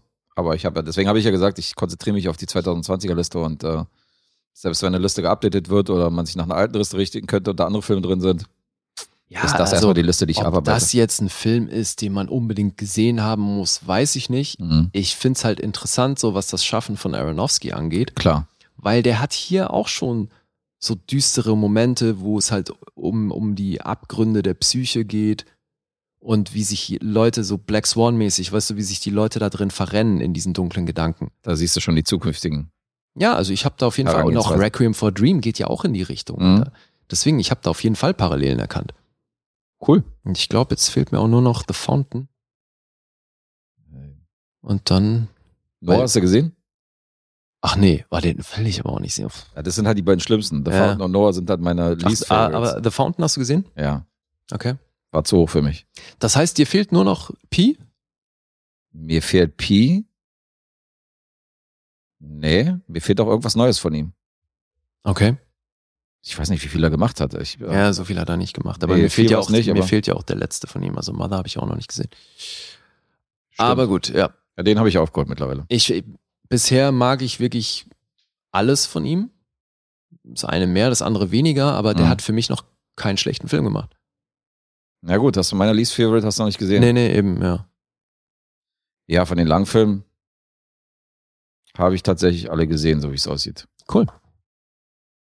Interesting. Ah, Außer Pi, ja. Stimmt, krass. Was haben wir denn hier in der Post-Production? The Whale. Hm? Ach so, das ist das Ding mit Brandon Fraser, Samantha Morton, genau. Wo er Brandon Fraser wieder zurückgeholt hat für, für so einen Film. In Zukunft The Whale. Ach so, sag mal, wir sind durch, ne? Mit dem Film sind wir durch. Naja, so, pff, völlig an mir vorübergegangen. Ja, dann kann ich dir einen Endstand nennen. Ja. Du hast minus 1,5 und ich habe minus 0,5. Ach echt, so gut warst du. Zwei Nullrunden und einmal einen halben daneben. Ja. Haben wir uns beide gut geschlagen, aber Lee hat sich besser geschlagen. Ja. Minus 0,5. Lee ist der Sieger des heutigen Punkteratens. Juhu. Nix mit Juhu. Ach komm. Für die, Gönn acht, mir das doch. Ich habe dir das letzte doch auch gegönnt, Alter. Was ist mit dir für los? die acht Punkte für diese Komödie äh, gehörst du eigentlich eher gesteinigt, anstatt hier irgendeinen Sieg davon zu tragen. Pa. Sonst gönn ich's dir. Mhm. Aber was die Länge der Episode angeht, können wir noch nichts voraussagen, weil wir sind noch nicht am Ende. Nee, wir machen ja noch ein bisschen weiter. Wir machen noch ein bisschen weiter, weil wir haben Aber- lange kein Losthema mehr behandelt. Deswegen haben wir gesagt, machen wir mal heute Lose. Punktemäßig war es auf jeden Fall erstmal das. But you tried. A for effort. Immer Ja. schön. Ja, ja, ja. A for effort. Und ähm, Ja, jetzt machen wir die- mal. I don't care about that stuff. That's like my whole thing. Mhm. That's my whole thing. Ja, deswegen warst du auch gerade so groß enttäuscht, ne? Ich war enttäuscht, ja. Ich war, ich war richtig enttäuscht. Tja, aber jetzt machen wir was, was wir immer wieder mal so vor uns herschieben und länger nicht gemacht haben. Ein Lustthema. Mal wieder Losthema. Könnte auch sein, dass wir jetzt öfter mal Losthema einbringen können, weil jetzt haben wir ja, da ich zwei Episoden haben, können wir mal ein bisschen hin und her schieben, wenn wir mal weniger Filme haben. Mhm. Da müssen wir das nicht so, weil sonst immer vier Stunden, ach komm, jetzt noch ein Losthema, bist du verrückt? Nein, machen wir nicht, machen wir nächstes Mal. Nächstes Mal wieder viereinhalb Stunden, ja, nee, viereinhalb Stunden machen wir heute kein Losthema, machen wir nächstes Mal und deswegen zieht sich das immer weiter vor- in die Länge. Ja. Aber heute haben wir gesagt, machen wir, machen wir das Losthema. So, was ist das Lustthema? Ist eine Weile her, wir wollten über starke weibliche Serienrollen reden Mhm. und haben uns darauf auf diejenigen konzentriert, die nicht im Zentrum stehen. Das heißt, es gibt hier keine Hauptrollen. Jennifer Garner in Alias wird nicht genannt, sondern es geht eher um die Charaktere, die so neben der Hauptrolle stehen und die jetzt nicht unbedingt im Zentrum des Geschehens sind, sondern eher so die Sidekicks. Ja. Und da haben wir uns einen ganzen Haufen rausgesucht und wenn wir so ein Ping-Pong-Verfahren, werden wir unsere Favorites hier nennen. Und das war, Ja, vielleicht haben wir auch Doppelungen, ne? vielleicht haben wir auch Doppelung, aber ich habe echt eine Menge. Also ich bin über diese 15 hinaus bin ich noch gegangen. Ja, ich habe auch ein paar mehr. Aber wir gucken mal, wo wir landen. Vielleicht machen wir am Ende noch ein bisschen länger oder wir machen ein paar äh, Honorable Mentions oder sonst was. Mhm. Aber ich würde sagen, wir schmeißen uns direkt rein und ähm, hauen mal ein paar Girl Power Rollen raus, oder? Ja. Soll ich anfangen? Mach das. Die erste, die mir eingefallen ist tatsächlich bei dem Thema, die allererste war Tulip. Ruth Negger in Preacher. Sehr gut. Starker Charakter, tough, badass, hübsch. Sollte man hier unbedingt erwähnen, deswegen Tulip ist äh, für mich definitiv in dieser Top 15. Ja, auf jeden Fall. Interessanter Charakter. Bin ich voll bei dir. Oder? Ja. Gut gespielt, macht's echt toll. Dann nenne ich mal Shirley Chisholm in Mrs. America. Ah, okay. Hast du nicht gesehen, Nee. aber Uso Aduba spielt da eine, Z- also gut, die, die Serie ist voll mit starken Frauenrollen. Eigentlich könnte man da den kompletten Cast nennen. Hatte ich auch ein paar, wo es echt schwierig ist, da eine zu wählen. Ja, Mhm. aber eben, ich wollte sie mal hervorheben. Aber wirklich insgesamt ein, ein kompletter weiblicher Cast, der großartig ist. Sie war auch äh, für Pre- diverse Preise nominiert, oder? Mhm. Für die Rolle. Da waren einige nominiert und ich glaube, man könnte sie auch äh, aus Orange is the New Black, wo man wahrscheinlich auch den kompletten Cast nennen könnte, Ja. aufzählen. Aber ja, ich habe mich mal für sie entschieden. Na gut. Hast einen guten Übergang hingelegt, weil natürlich habe ich Orange is the New Black ähm, auf dem Schirm gehabt und habe überlegt, wen man da jetzt nennen könnte. Und Witzig, ich habe auch eine. Sie war auch eine Kandidatin. Ich habe mich entschieden. Du hast auch eine? Ja. Ich habe mich entschieden für Galina Reznikov alias Red. Ah, ich auch. Du auch? Kate Mulgrew, Alter, wie geil. Kate Mulgrew, auf jeden Fall. Die ist ein absoluter Favorite. Und das Krasse ist, die ist einfach mal in Iowa geboren. Ich kann mir gar nicht vorstellen, dass das eine Amerikanerin ist. Bitte was? Ach so, du hast Star Trek nicht geguckt. ne? Ich habe ich hab keinen anderen Film oder keine anderen Serien gesehen, wo sie halt mitspielt. Und ja, deswegen- die hat, war lange bei Star Trek. Das ist echt krass, weil das ist für mich so die Urrussin. Man merkt ja, ob eine Amerikanerin eine Russin spielt und denkst so, ja, okay, sie ist halt eine Russin, das ist fein. Aber hier irgendwie bilde ich mir ein, ist halt eine Russin. Ja, Red. Die macht witzig. das richtig gut. Spricht sehr für ihre Performance und für die Figur. Ja, es ist, äh, ist eine tolle Rolle von ihr. Das ist auch so ein bisschen so diese, die hat so eine gute Grenze zwischen Verletzlichkeit und andererseits trotzdem noch dieses taffe Bossgehabe so. Das macht sie Ja, gut. ja, die ist übelst tough, aber macht dann eben auch eine ganz geile Entwicklung durch. Und dann über die Staffeln kommen ja auch andere Facetten dazu. Das finde ich super. Auf alle Fälle. Alright. Ja, aber eben, also aus Orange is the New Black äh, haben wir damit abgehakt, ne? weil da könnte man einige Rollen, finde Ja. ich, aufzählen. Aber äh, in einer engeren Auswahl war definitiv hier äh, die Dame, die du davor genannt hast für Mrs. America. Crazy Eyes. Ja. Ja, Mann. So, dann nenne ich Lagertha aus Vikings. Oh, Alter, die habe ich natürlich auch. Catherine Winnick. Ja. Das ist mal eine starke Frauenrolle. Die habe ich natürlich auch. Also, ey, wie man ihr wirklich diese Badass-Rolle abnimmt, dass sie mit diesem Typ mitmischt und dass sie in die Schlacht zieht, ey. Ja, und dann merkt man, dass Das ist sie halt, großartig. dass die Schauspielerin auch Kampfsport macht und so, weil die ist sehr physisch und Oder? das sehr glaubwürdig, weil das ist ja oft so ein Problem, ne? Ja, auf alle Fälle. Weil die muss ja ja wirklich gegen übelste Brocken ran und das macht sie sensationell. Ja, das machst du gut. Also, das ist auf jeden Fall eine legitime Nennung, finde ich, finde ich sehr ordentlich. Dann komme ich um die Ecke mit Rebecca Bowman. Das ist nämlich Lily Simmons in Banshee. Die Serie hast du wiederum nicht gesehen. Ja. Und die fängt an als Amish Girl, die in einer strengen Familie erzogen ist und ist am Ende der Serie einfach mal sowas von badass, blutrünstig und äh, tough ohne Ende. Und zudem ist Lily Simmons extrem hübsch. Vielleicht habe ich auch einfach nur einen Lily-Fetisch, ist mir mal aufgefallen. Also Lily Collins und äh, wie sie alle heißen und Lily James und jetzt Lily Simmons. Ich mag die einfach alle. Und äh, Rebecca Bowman in Banshee ist für mich mein Highlight. Obwohl eine Okay. Menge starker Frauenrollen in dieser Serie vorkommen. Gut, nenne ich Daisy Johnson aus Marvel's Agents of Shield. E Gespielt von Chloe Bennett. Mhm. Ja, gut, das ist halt ein Superheld. Ne? Es ist, die ist zwangsläufig da schon ein bisschen stärker unterwegs. Aber ein cooler Superheld, sagst du? Auf jeden, ja. Ja, weil die macht natürlich auch, die ist halt von Anfang bis Ende dabei und die macht auf jeden Fall da auch äh, diverse Ups and Downs durch. Aber sie stiehlt Hayley Atwell nicht die Show. Na, die ist ja nicht bei Agents of Shield. E Und bei, bei Agent Carter ist Haley Atwell halt die Hauptrolle, deswegen habe ich auf sie verzichtet. Aber hat denn Agent Carter, haben die nicht so Überschneidungen, dass die auch da mal auftaucht in anderen Serien und so? Oder ist sie gar nicht bei Agent Äh, nee, weil of Shield E zu Agent, sehen? nee, weil bei Agent Carter, das spielt ja äh, Andere Timeline. eben, das ist ja in dem Ach so. ist ja das die alte Captain America Timeline, deswegen Passt das nicht? passt das nicht in die Zeit, ja. Okay, verstehe. Wobei, also bei Agents of Shield wird schon auch, also gibt's ja andere Universen, andere Zeiten und so, das ähm, Aber wenn wir über die äh, weiblichen Hauptrollen reden würden, wäre sie wahrscheinlich dabei gewesen. ja, also ja, auf jeden, natürlich. Klar. Klar. Gut, dann mache ich mal weiter mit der nächsten weiblichen Nebenrolle. Und das ist Marcy aus Californication, gespielt von Pamela Adlon. Große Fresse, aber auch großes Herz. Ja, Mann. Finde ich definitiv hier in Erwähnung wert.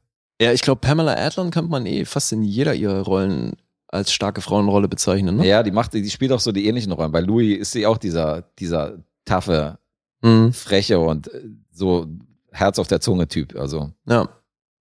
stimmt so, die subtiler ziehen habe ich sie noch nie gesehen, zumindest bisher. Okay, nenne ich aus der ersten Staffel American Crime Story Marsha Clark, gespielt von Sarah Paulson. Stark. Ja, kann man machen, definitiv. Auch eine sehr gute Schauspielerin. Ja, Hammer. Sehr gut. Dann komme ich mit meiner Lieblingswestern-Serie Deadwood um die Ecke und ähm, nominiere die Schauspielerin, die Calamity Jane gespielt hat. Das ist Robin Weigert. Und die hat sie so gespielt, wie man sie spielen sollte, nämlich nicht als taffer, aber trotzdem sexy, sexy Westernheld, so wie Sharon Stone in Schneller als der Tod, sondern du siehst hier praktisch durch den Bildschirm an, dass sie stinkt und dass sie versoffen ist und dass sie drei Tage irgendwo in der Gosse gepennt hat und trotzdem halt so ein taffer Westernheld ist und sie macht es gut als Calamity Jane. Also Robin Weigert finde ich sehr, sehr großartig. Mhm. Dann nenne ich mal eine Comedy. Aus Brooklyn 99, Rosa Diaz. Mehr Badass wird's nicht. Gespielt von Stephanie Beatrice. Geil, ich habe eine andere. Aus Brooklyn 99? Mhm. Ah ja? Mhm. Aber kommen wir später zu. Ist eine Nachrückerin. Aber ich guck Mhm. mal. Gina Lonetti oder wie? ja, jetzt hat er es gesagt. Ach Ja, natürlich. Ich hätte als Nachrückerin natürlich äh, Gina aus Brooklyn 99. Weil äh, Ja, okay. Gott ist cool, auf jeden Fall. ich liebe Chelsea Peretti. Äh, Die ist halt großartig. Und deswegen wäre das für mich später eine Nennung gewesen. Aber die ist natürlich auch cool. Okay. Dann nennt man eine andere. Dann nenne ich eine andere und sage, Ed O'Neill als Al Bundy ist natürlich sehr legendär. Aber was wäre Ed O'Neill ohne Dumpfbacke Kelly Bundy? Ach, Kelly nimmst du da hier. Ey, Das Christina kommt Applegate. Peggy, Alter. Die hat doch wirklich für die, für, also f- für die meisten Lacher, die ist für mich so ein bisschen so wie äh, Arthur in King of Queens. Die hat für mich für die meisten Lacher gesorgt. Und die hat ja dieses Blondinen-Image perfektioniert bis zum geht nicht mehr. Aber die ist für mich so das komplette Gegenteil von einer starken Frauenrolle, weil die ist ja wirklich, also die, die wird ja hart reduziert auf Optik und Dumpfbacke und Mm, ja. Ich habe auch diese starke Frauenrolle nicht darauf bezogen, ob sie jetzt als Charakter stark ist, sondern schon darauf, ob jetzt, weißt du, ob die Rolle mir, ob die Serie mir gefällt, also ob die Rolle in dieser Serie mir gefällt und ob die für mich ein Highlight ist. ja, ja, okay. Und in der Hinsicht ist sie für mich ein Highlight. Mhm. Ich nenne Joan Harris aus Mad Men, gespielt von Christina Hendricks. Geil. Auch wenn ich Mad Men nur irgendwie anderthalb Staffeln geguckt habe, sie war das Highlight. Sie war das Highlight. Nicht nur rote Haare, sondern auch, That girl is one giant red flag. Ach, komm. sondern auch Red Flag. okay, du hattest gerade Shameless, dann komme ich auch mit Shameless um die Ecke. Hatte ich Nee, Shame? Shameless hattest du ja nicht. Nee. Ich habe Shameless jetzt, nämlich Sheila. Gespielt von Joan Ja. Cusack. Okay. in Shameless auch nicht wirklich so richtig stark, aber schon teilweise sehr dominant und teilweise auch irgendwie sehr unterhaltsam. Insofern, Ja, ja. Also auf jeden Fall eine starke Rolle. Jetzt keine wirklich per se starke Frau. Ne? genau, aber eine starke Rolle. Also Ja. die sorgt schon für einen Unterhaltungswert äh, bei Shameless, der seinesgleichen sucht. Mhm. Ich nenne Lisa Simpson aus den Simpsons. Lisa Simpson, nicht schlecht. Gesprochen von Yeardley Smith. Hm? Finde ich, ist eine sehr starke Frauenrolle. Okay. Dann komme ich mit einer Dame um die Ecke, die kennst du auf keinen Fall, weil ähm, die ist Teil einer Crime-Serie. Sowas würdest du dir nicht angucken. Natürlich nicht. Und es gibt wenig Crime-Serien, die ich noch verfolge, aber eine davon ist Criminal Minds. Ah ja? Und viele von diesen Crime-Serien Echt, du guckst Criminal Minds, Alter? zum zehnten Mal in diesem Podcast. Echt, du guckst Criminal Minds? Ja, ich verdränge das immer wieder Ich will erfolgreich. da so einen Sampler draus machen und will das einfach aneinander schneiden, wie du zehnmal zu mir sagst in verschiedenen Episoden. Echt, du guckst Criminal Ist, Minds? vor allem, es ist ja nicht nur bei Criminal Minds so. Du hast, glaube ich, ein paar Sachen, wo ich immer wieder überrascht bin, dass du es gesehen hast. Das ist so krass, das ist so täglich grüßt das Murmeltier, das ist so Ja. witzig hier. Ja, Criminal Minds ist eine von den Crime-Serien, die ich halt tatsächlich noch verfolge. Ansonsten, spät, früher habe ich schon mal äh, CSI geguckt, diese ganzen Ableger und CSI New York und so, aber irgendwann dachte ich so, nee, das Echt? gefällt mir nicht mehr, aber Criminal Minds habe ich immer weitergeguckt. Okay. Und das hat unter anderem damit zu tun, das habe ich nämlich auch schon mal hier gesagt, dass ich finde, dass dieses Teamcharakter hat. Mhm. Das heißt, die Schauspieler, die dieses Team darstellen, wo du in anderen Serien wie zum Beispiel CSI, die kannst du komplett austauschen.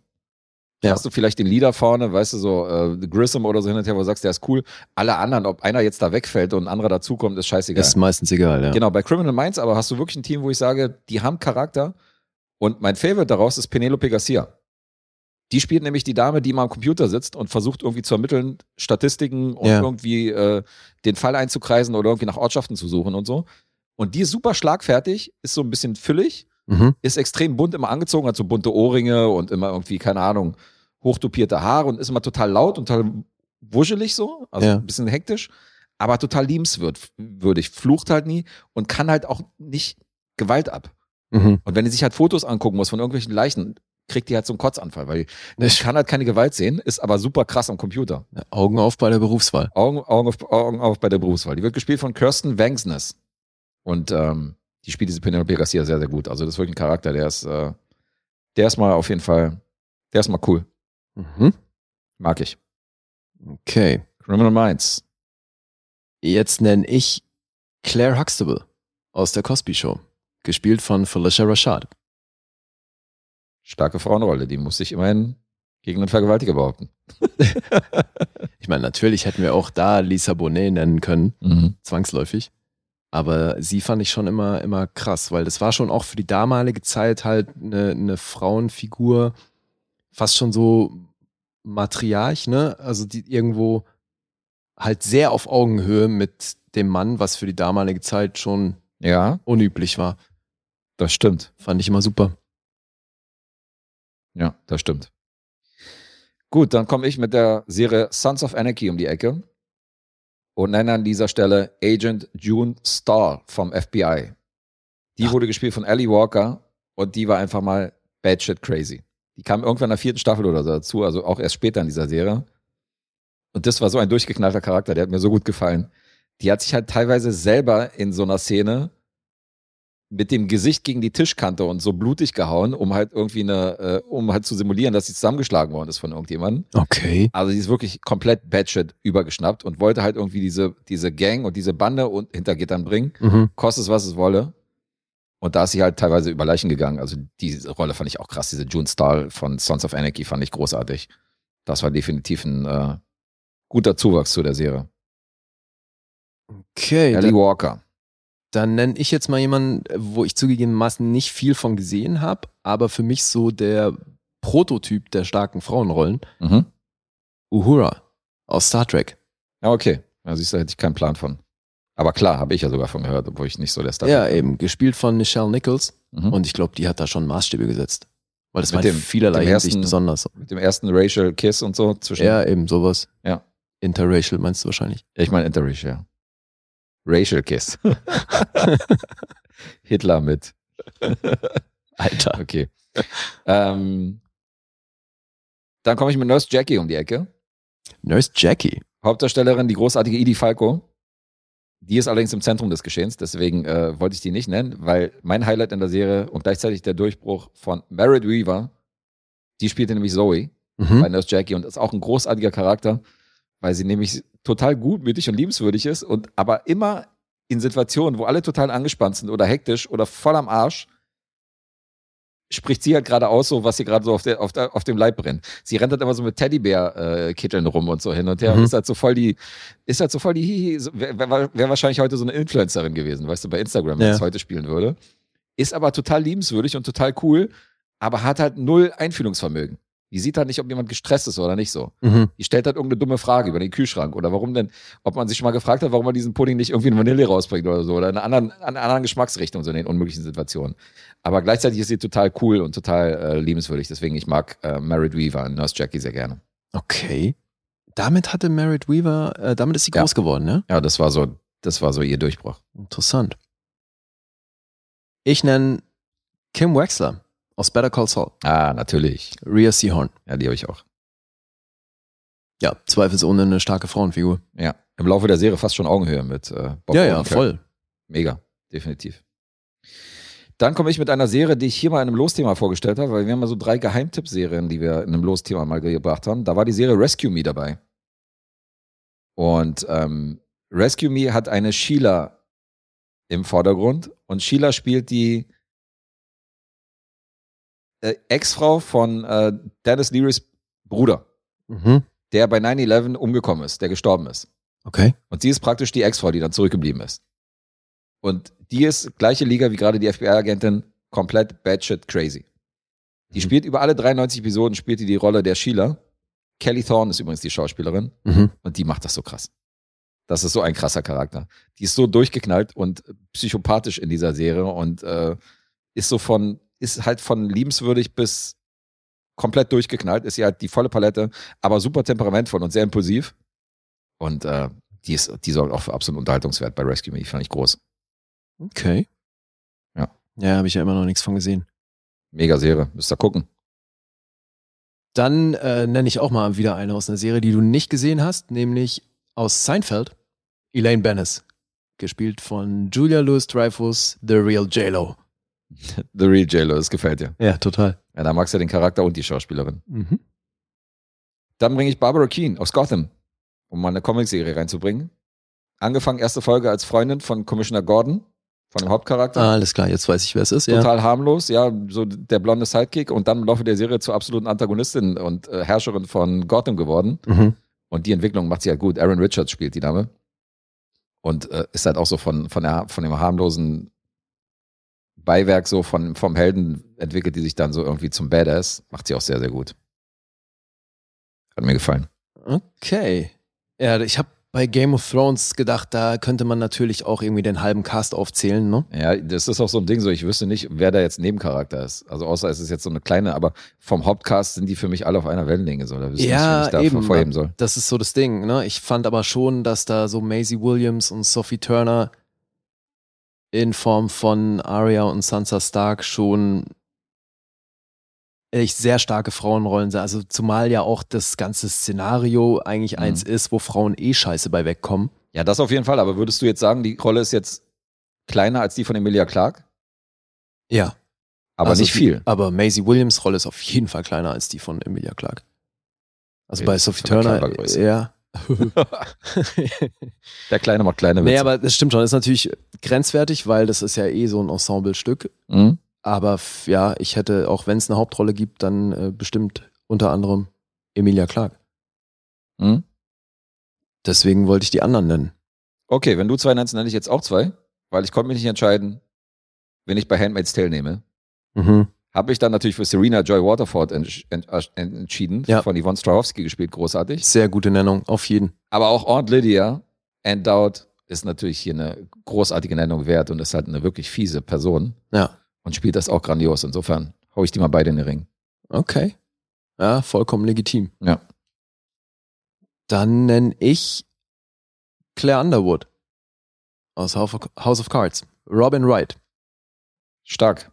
Das ist, glaube ich, auch so ein Inbegriff von einer starken Frauenrolle. Kann man machen. Ja. Dann bringe ich meine Geburtstagsfreundin Rachel Keller als Sid in Legion. Oh. Mhm. Tolles Mädchen, toll gespielt. Auch äh, zeigt hier auch schauspielerisch einige Facetten in dieser Serie. Mhm. Ja, stimmt, die war gut.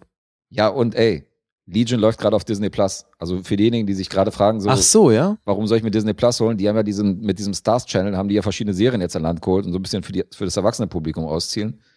Holt euch Disney Plus, guckt euch Snowfall an, guckt euch Legion an, guckt euch High Fidelity an. Das ist da alles mit drin. Suchtet die durch und dann Und- könnt ihr wieder kündigen. Also die Und sind- bei Legion sind auch alle drei Staffeln am Start, ja? alle Staffeln sind da Okay. am Start, ja. Nur so nebenbei Empfehlung. Ja, sehr gut. So, dann habe ich mir gedacht, bei The Walking Dead könnte man schon auch äh, sehr viele Frauen aufzählen. Mhm. Ähnlich wie bei Game of Thrones, ja. Ja, eben. Und ich habe mich auch da auf zwei beschränkt, weil Carol, gespielt von Melissa McBride, Mhm. ist verdammt badass. Vor allem, weil die als absolutes Opfer anfängt. Und im Verlauf der Serie ist die halt eine der krassesten. Ja, du denkst am Anfang auch so, das ist so ein Nebencharakter, der beißt früher oder später ins Gras. Ja. Ja. Sie wird keine Rolle mehr spielen in ein paar Folgen. Ja, von wegen, ey. Mhm, stimmt. Die geht richtig ab und weil sie halt auch von Anfang an einfach badass ist, muss man Michonne schon auch nennen. mhm. Äh, Dana Guerrera, die ja schon auch echt eine ganz gute Karriere daraus gemacht hat. Aber ich meine, da sind wir wieder, Alter. Die hat die perfekte Waffe für ein Zombie-Szenario. Mit dem Katana bist du einfach richtig gut aufgestellt. Ja. Macht sie großartig, finde ich. ja, macht sie gut. Definitiv. Dann werde ich einen Übergang hinlegen und bringe auch eine Carol. Mhm. Denn was wäre Last Man on Earth ohne Kristen Charles Carol? Im Ernst, Alter, wie geil. Mein absolut humoristisches Highlight in der Serie neben, äh, neben Will Forte. Also Ja. ich finde sie großartig. Auch so dieses von wegen diese nicht fluchen Policy und immer so und immer so liebenswert, aber trotzdem irgendwie total nervig. Und ich Ja. finde sie großartig. Sie macht das gut. Das ist auf jeden Fall eine interessante Nennung. Kristen Schaal gehört für mich hier rein. Ja, cool. Dann nenne ich Wendy Schall. Die spricht nämlich Franci- Francine Smith bei American Dad. Machen wir hier so dieses äh, Cat-Spiel oder was Ja, ja. gerade so. Irgendwo muss eine Verbindung her. Ja. American Dad, okay, jetzt Ja, sagen wir Mann. natürlich gar nichts. Äh, ist die Frau von der Hauptfigur. Ach so, na gut. Und die ist auch so, die kommt auch über weite Strecken so als äh, Opfer daher und dann gibt es aber Momente, wo die so badass ist, ist herrlich. Echt, ja? Ja, ja. Geil. Francine Smith. Meine nächste kennst du? Joy Turner. Gespielt von Jamie Presley in My Name is Earl. Oh ja. White Trash to the fullest. Mhm. Großes Maul, aber sehr unterhaltsam. So eine geile Rolle. Super Rolle, hat Ja. sie gut gemacht. Hab nicht so richtig viel von ihr gehört danach noch, wa? Dass sie jetzt groß in Film mitspielt. Also, Nee, leider. Die war davor so ein bisschen, Ja. hat sie einiges gemacht, ne? er hat ja an Aber- diesem DOA mitgespielt, Ja, Mann, den du ja stimmt. so einigermaßen unterhaltsam fandest, aber insgesamt kam da nicht so viel. Stimmt. Ja, gut, ne, da kam halt auch so Margot Robbie und so, die ja schon optisch ein verdammt ähnlicher Typ ist. Die hat aber eine bessere Karriere gelegt. Ja, eben, optisch. aber- Kennst du das Bild mit den vier, wo Samara Weaving drauf ist und äh, Margot Robbie? Und die sehen alle gleich aus. Und die ne? sehen alle gleich ja, aus? Ja, Ja, ist ja, geil. Eben, ist alles sehr ähnlich. alle Stand-ins. Und dann hast du es natürlich schwer, ne? Wenn du, wenn es dann eine gibt, die praktisch genau dein Rollenprofil bedient, auch noch so Ja, auf jeden aussieht. Fall. Ja. Äh, so, jetzt äh, bei mir wird's dünn. Ich glaube, ich habe jetzt dann schon fast alle. Ich habe mich bei, bei Westworld und Dolores, also das Ding ist, die ist am Anfang nicht die Hauptfigur und äh, avanciert dann la- so ein bisschen zur Hauptfigur. Naja, so nazimäßig, wenn wir es nicht sehen. Aber was Evan Rachel Wood da spielt, ist schon auch echt groß. Mhm. Schon Sprung zu Kajillionaire. Ja. Aber hallo. Von der Optik und vom Charakter, definitiv. Mhm. Ich hätte noch drei zu bieten. Da nenne ich Carla aus Cheers. Gespielt von Rhea Perlman. Alter. Das ist nämlich die Person, die am vorlautesten ist in dieser Serie, die immer einen Spruch auf den Lippen hat, die extrem schlagfertig ist und jedem ihre Meinung in die Fresse haut. Ja, stimmt. Und äh, mein Highlight in der Serie Cheers, was die weiblichen Charaktere angeht. Ich- Lässt sich halt von niemandem was sagen. Ich glaube, ich habe alle aufgezählt, die ich hier habe. Warte mal. Ja. Hast alle durch? Ja, Na, denke dann- schon. hau ich meine beiden noch hinterher. Die eine kennst du. Das ist Jenny in The League, gespielt von Katie Hazelden, die für mich auf jeden Fall in dieser Männerriege und in diesem Prollohaufen perfekt mit reinpasst, weil sie Mhm. nämlich genauso prollig ist und Ja, genauso stimmt, damit reitet. Insofern finde ich die, finde ich Katie Hazelden da großartig, die macht das gut und ist sich auch für keinen schlechten Witz zu schade oder für keinen äh, Humor unter der Gürtellinie. Ja, die zieht da gut mit. Auf jeden Fall. Die zieht er gut mit. Und mein Abschluss dieser Liste macht Christiana Del Anna. Die spielt nämlich die Patricia in Gomorra, die auch am Anfang wie ein Opfer wirkt und Mhm. rekrutiert wird aus so einem Modeladen, so, die einfach mehr so dem Boss äh, für irgendwelche Gefälligkeiten zur Seite stehen, stehen will, weil er sich nämlich verschanzen muss und sie dann so die Besorgung für ihn macht und dann aber aufsteigt zu einer richtigen Größe. Oh, ich muss das jetzt endlich mal gucken, ey. Und äh, ja, Patricia aus Gomorra ist, äh, macht hier definitiv eine Entwicklung, legt hier eine Entwicklung hin und die fand ich auch ganz groß. Ja, cool. mal was Europäisches zu nennen. Sehr schön. Geil, geil, geil. Na, was eine Liste. Was eine Liste, du. Läuft bei uns. Ja, schmeckt mir wie ein Scheiße. Was ist das denn, Alter? Hast du das aus dem Dingsfilm rausge rausge rauskopiert, aus deinem 8-Punkte-Film? nee. Also bist Nee. du. Ja, hallo, du hast gerade etabliert, oh, das ist jetzt auch schon wahrscheinlich wieder ein paar Stunden her, aber dass du, dass du ja ein Gedächtnis hast, was zehn Jahre umfasst, wenn es um irgendwelche Erinnerungen und Lines aus Filmen geht, äh, hättest du ja demzufolge erkennen müssen, wenn das daher gewesen wäre. Ja, es bezieht sich ja nicht auf alles.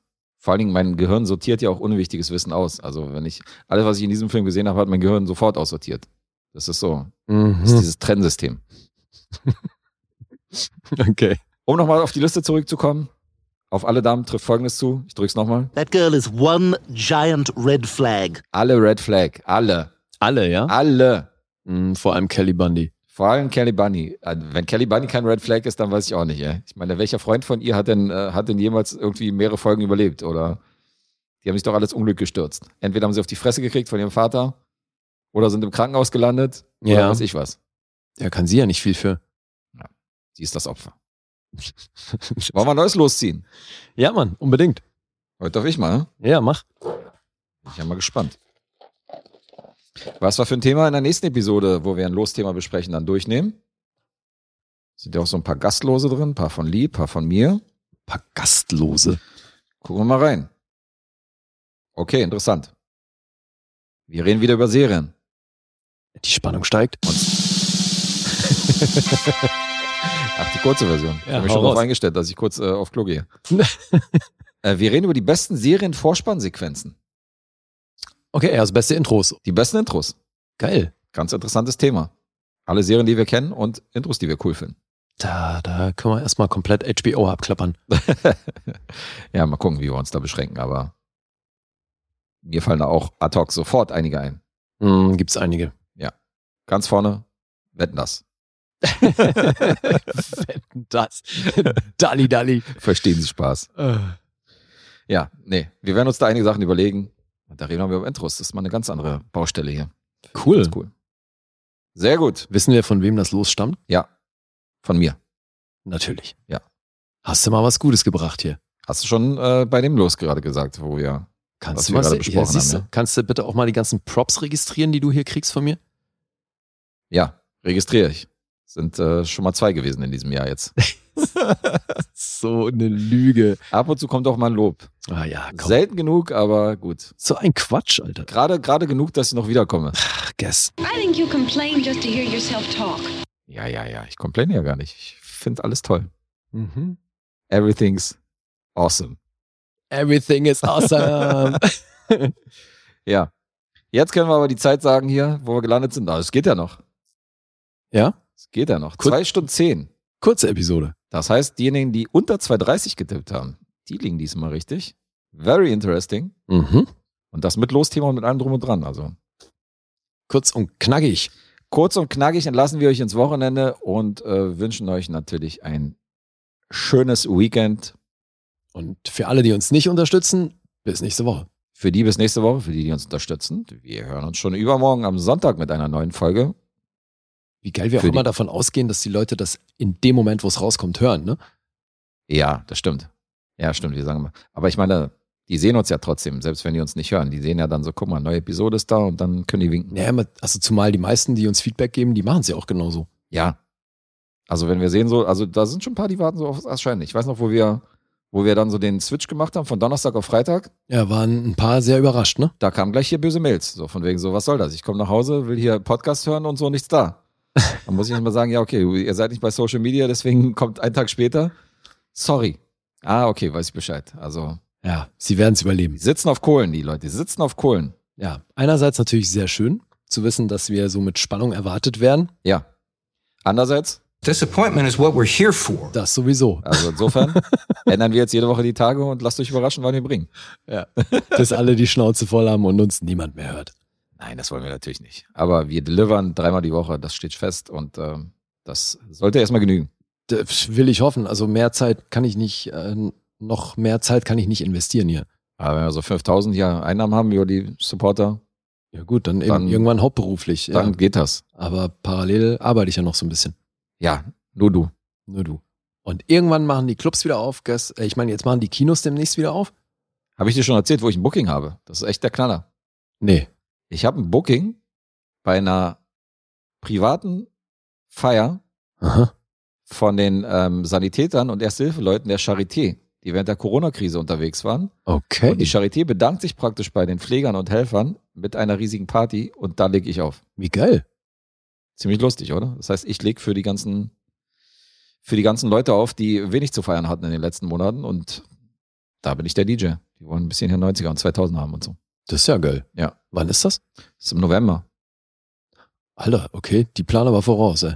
Die planen voraus, ja. Der, okay. Ja gut, aber da kannst du auf jeden Fall sicherstellen, dass das ein einigermaßen steriles Szenario wird. genau, ja. Da sind zumindest keine Obdachlosen am Start. Da weiß ich, okay, die haben alle einen Job und sind sterile und wissen, wie man sich die Hände wascht. genau so gehe ich daran. ja, Äh, mal gucken, wie das bis dahin global gesehen aussieht. Ja, schauen wir mal. Ich habe ja eine Umfrage gemacht, was die Leute dann halten jetzt hier von dem, ähm, von dem wöchentlichen Aufteilen auf zwei Folgen und dass wir jetzt öfter erscheinen und so. Da kam ja gleich so, ja, was ist denn, wenn ihr, wenn ihr mal wieder arbeitet und dann weniger Filme guckt und so, was passiert denn dann? Bleibt dann wieder die eine Folge weg und ihr macht nur dienstags? Da meinte ich so, ja, wenn wir die Dienstagsfolge hätten, wäre die halt auch kürzer, wenn wir arbeiten würden. Ja, stimmt. Und Eben. so haben wir zwei Folgen und machen halt, äh, auch da wirkt sich das wahrscheinlich auf die Länge aus und weil wir dann zwei, drei Filme vielleicht weniger in der Woche haben. Aber es wird uns nicht an Input fehlen. Und es gibt ja Podcasts, die bringen alle zwei Wochen irgendwie drei Filme oder zwei Filme. Das kriegen wir auch wöchentlich hin. Ja, klar. Ja. Also habt nicht Angst um eure Hausaufgaben und um eure Preise und um eure äh, Auftragsarbeiten. Das kriegen wir noch irgendwie gebacken. Ja, klappt bisher ganz gut. Finde ich auch. Hast du noch was, Lee? Möchtest du noch deine Family grüßen? Unbedingt. Liebe Grüße in die Schweiz. Liebe Grüße in die Schweiz auch von mir. Ist nicht so, als würde es hier irgendjemand hören. Ich bin Lees Kumpel. Guess, hallo. Ja. War schön, euch kennenzulernen.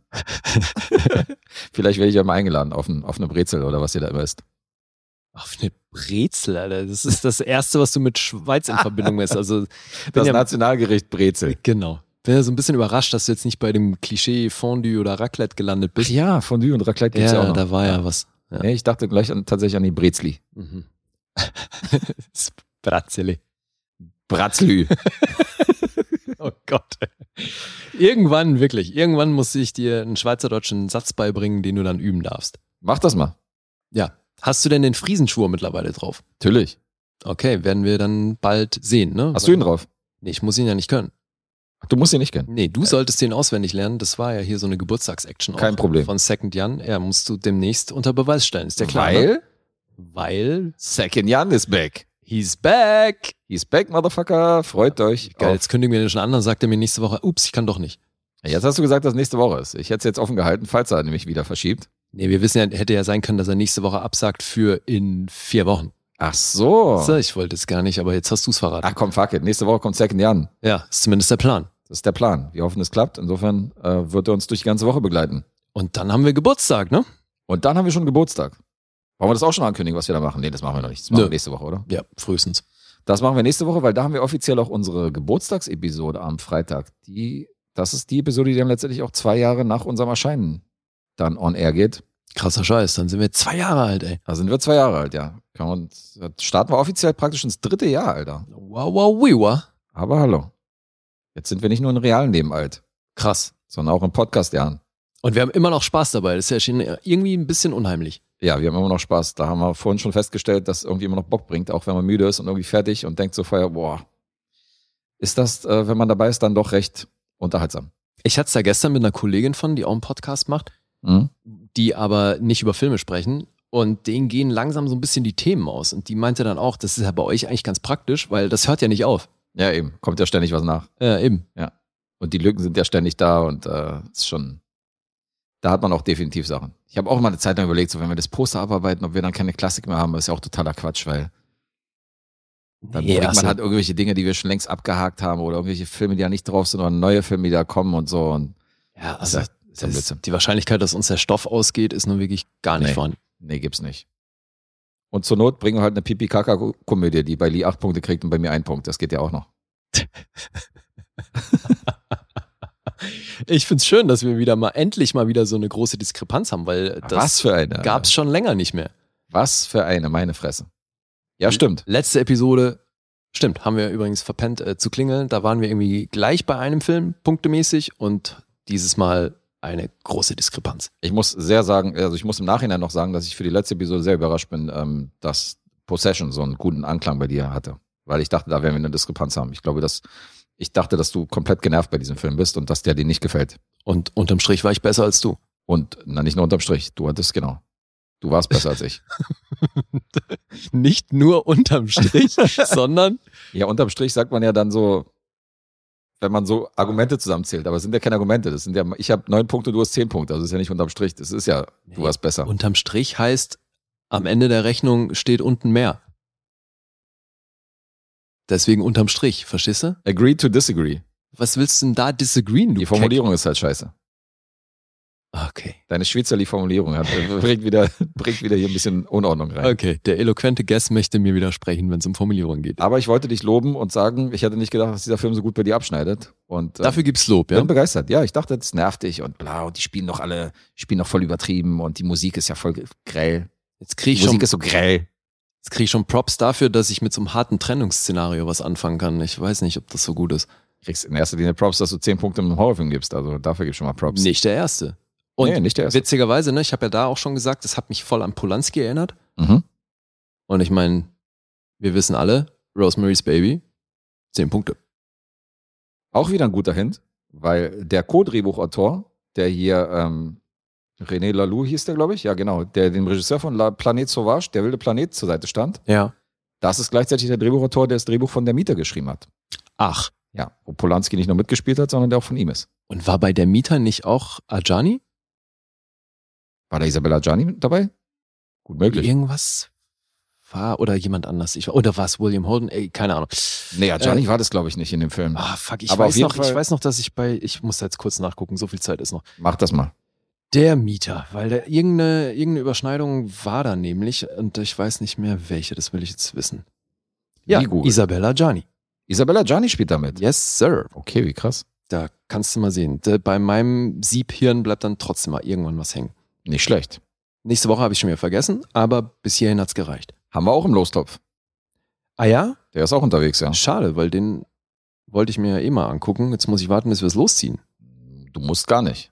Okay. Kriegt der oder diejenige halt einen, haben wir ja mal beschlossen, kriegt der oder diejenige halt einen Bonus los. Ja, weil da war ich ja durch Rosemary's Baby schon sehr intrigued, mir da Mhm. noch mehr in die Richtung anzugucken. Und jetzt, wo wir Isabel Adjani in einem sensationellen Horrorfilm erlebt haben, ist der Mieter erst recht Nach oben gerückt von nach der Prio. oben gerückt. Ja, ja. Ich bin gespannt. Ich auch.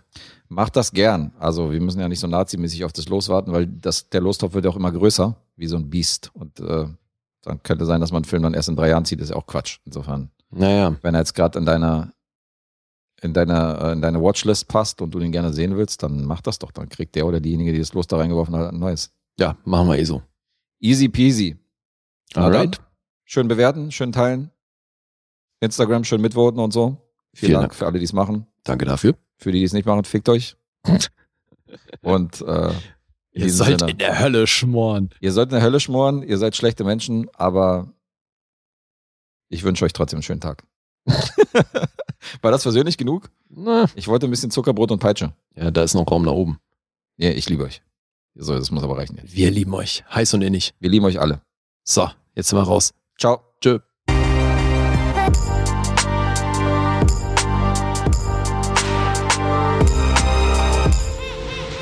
Bewegt Bild Banausen.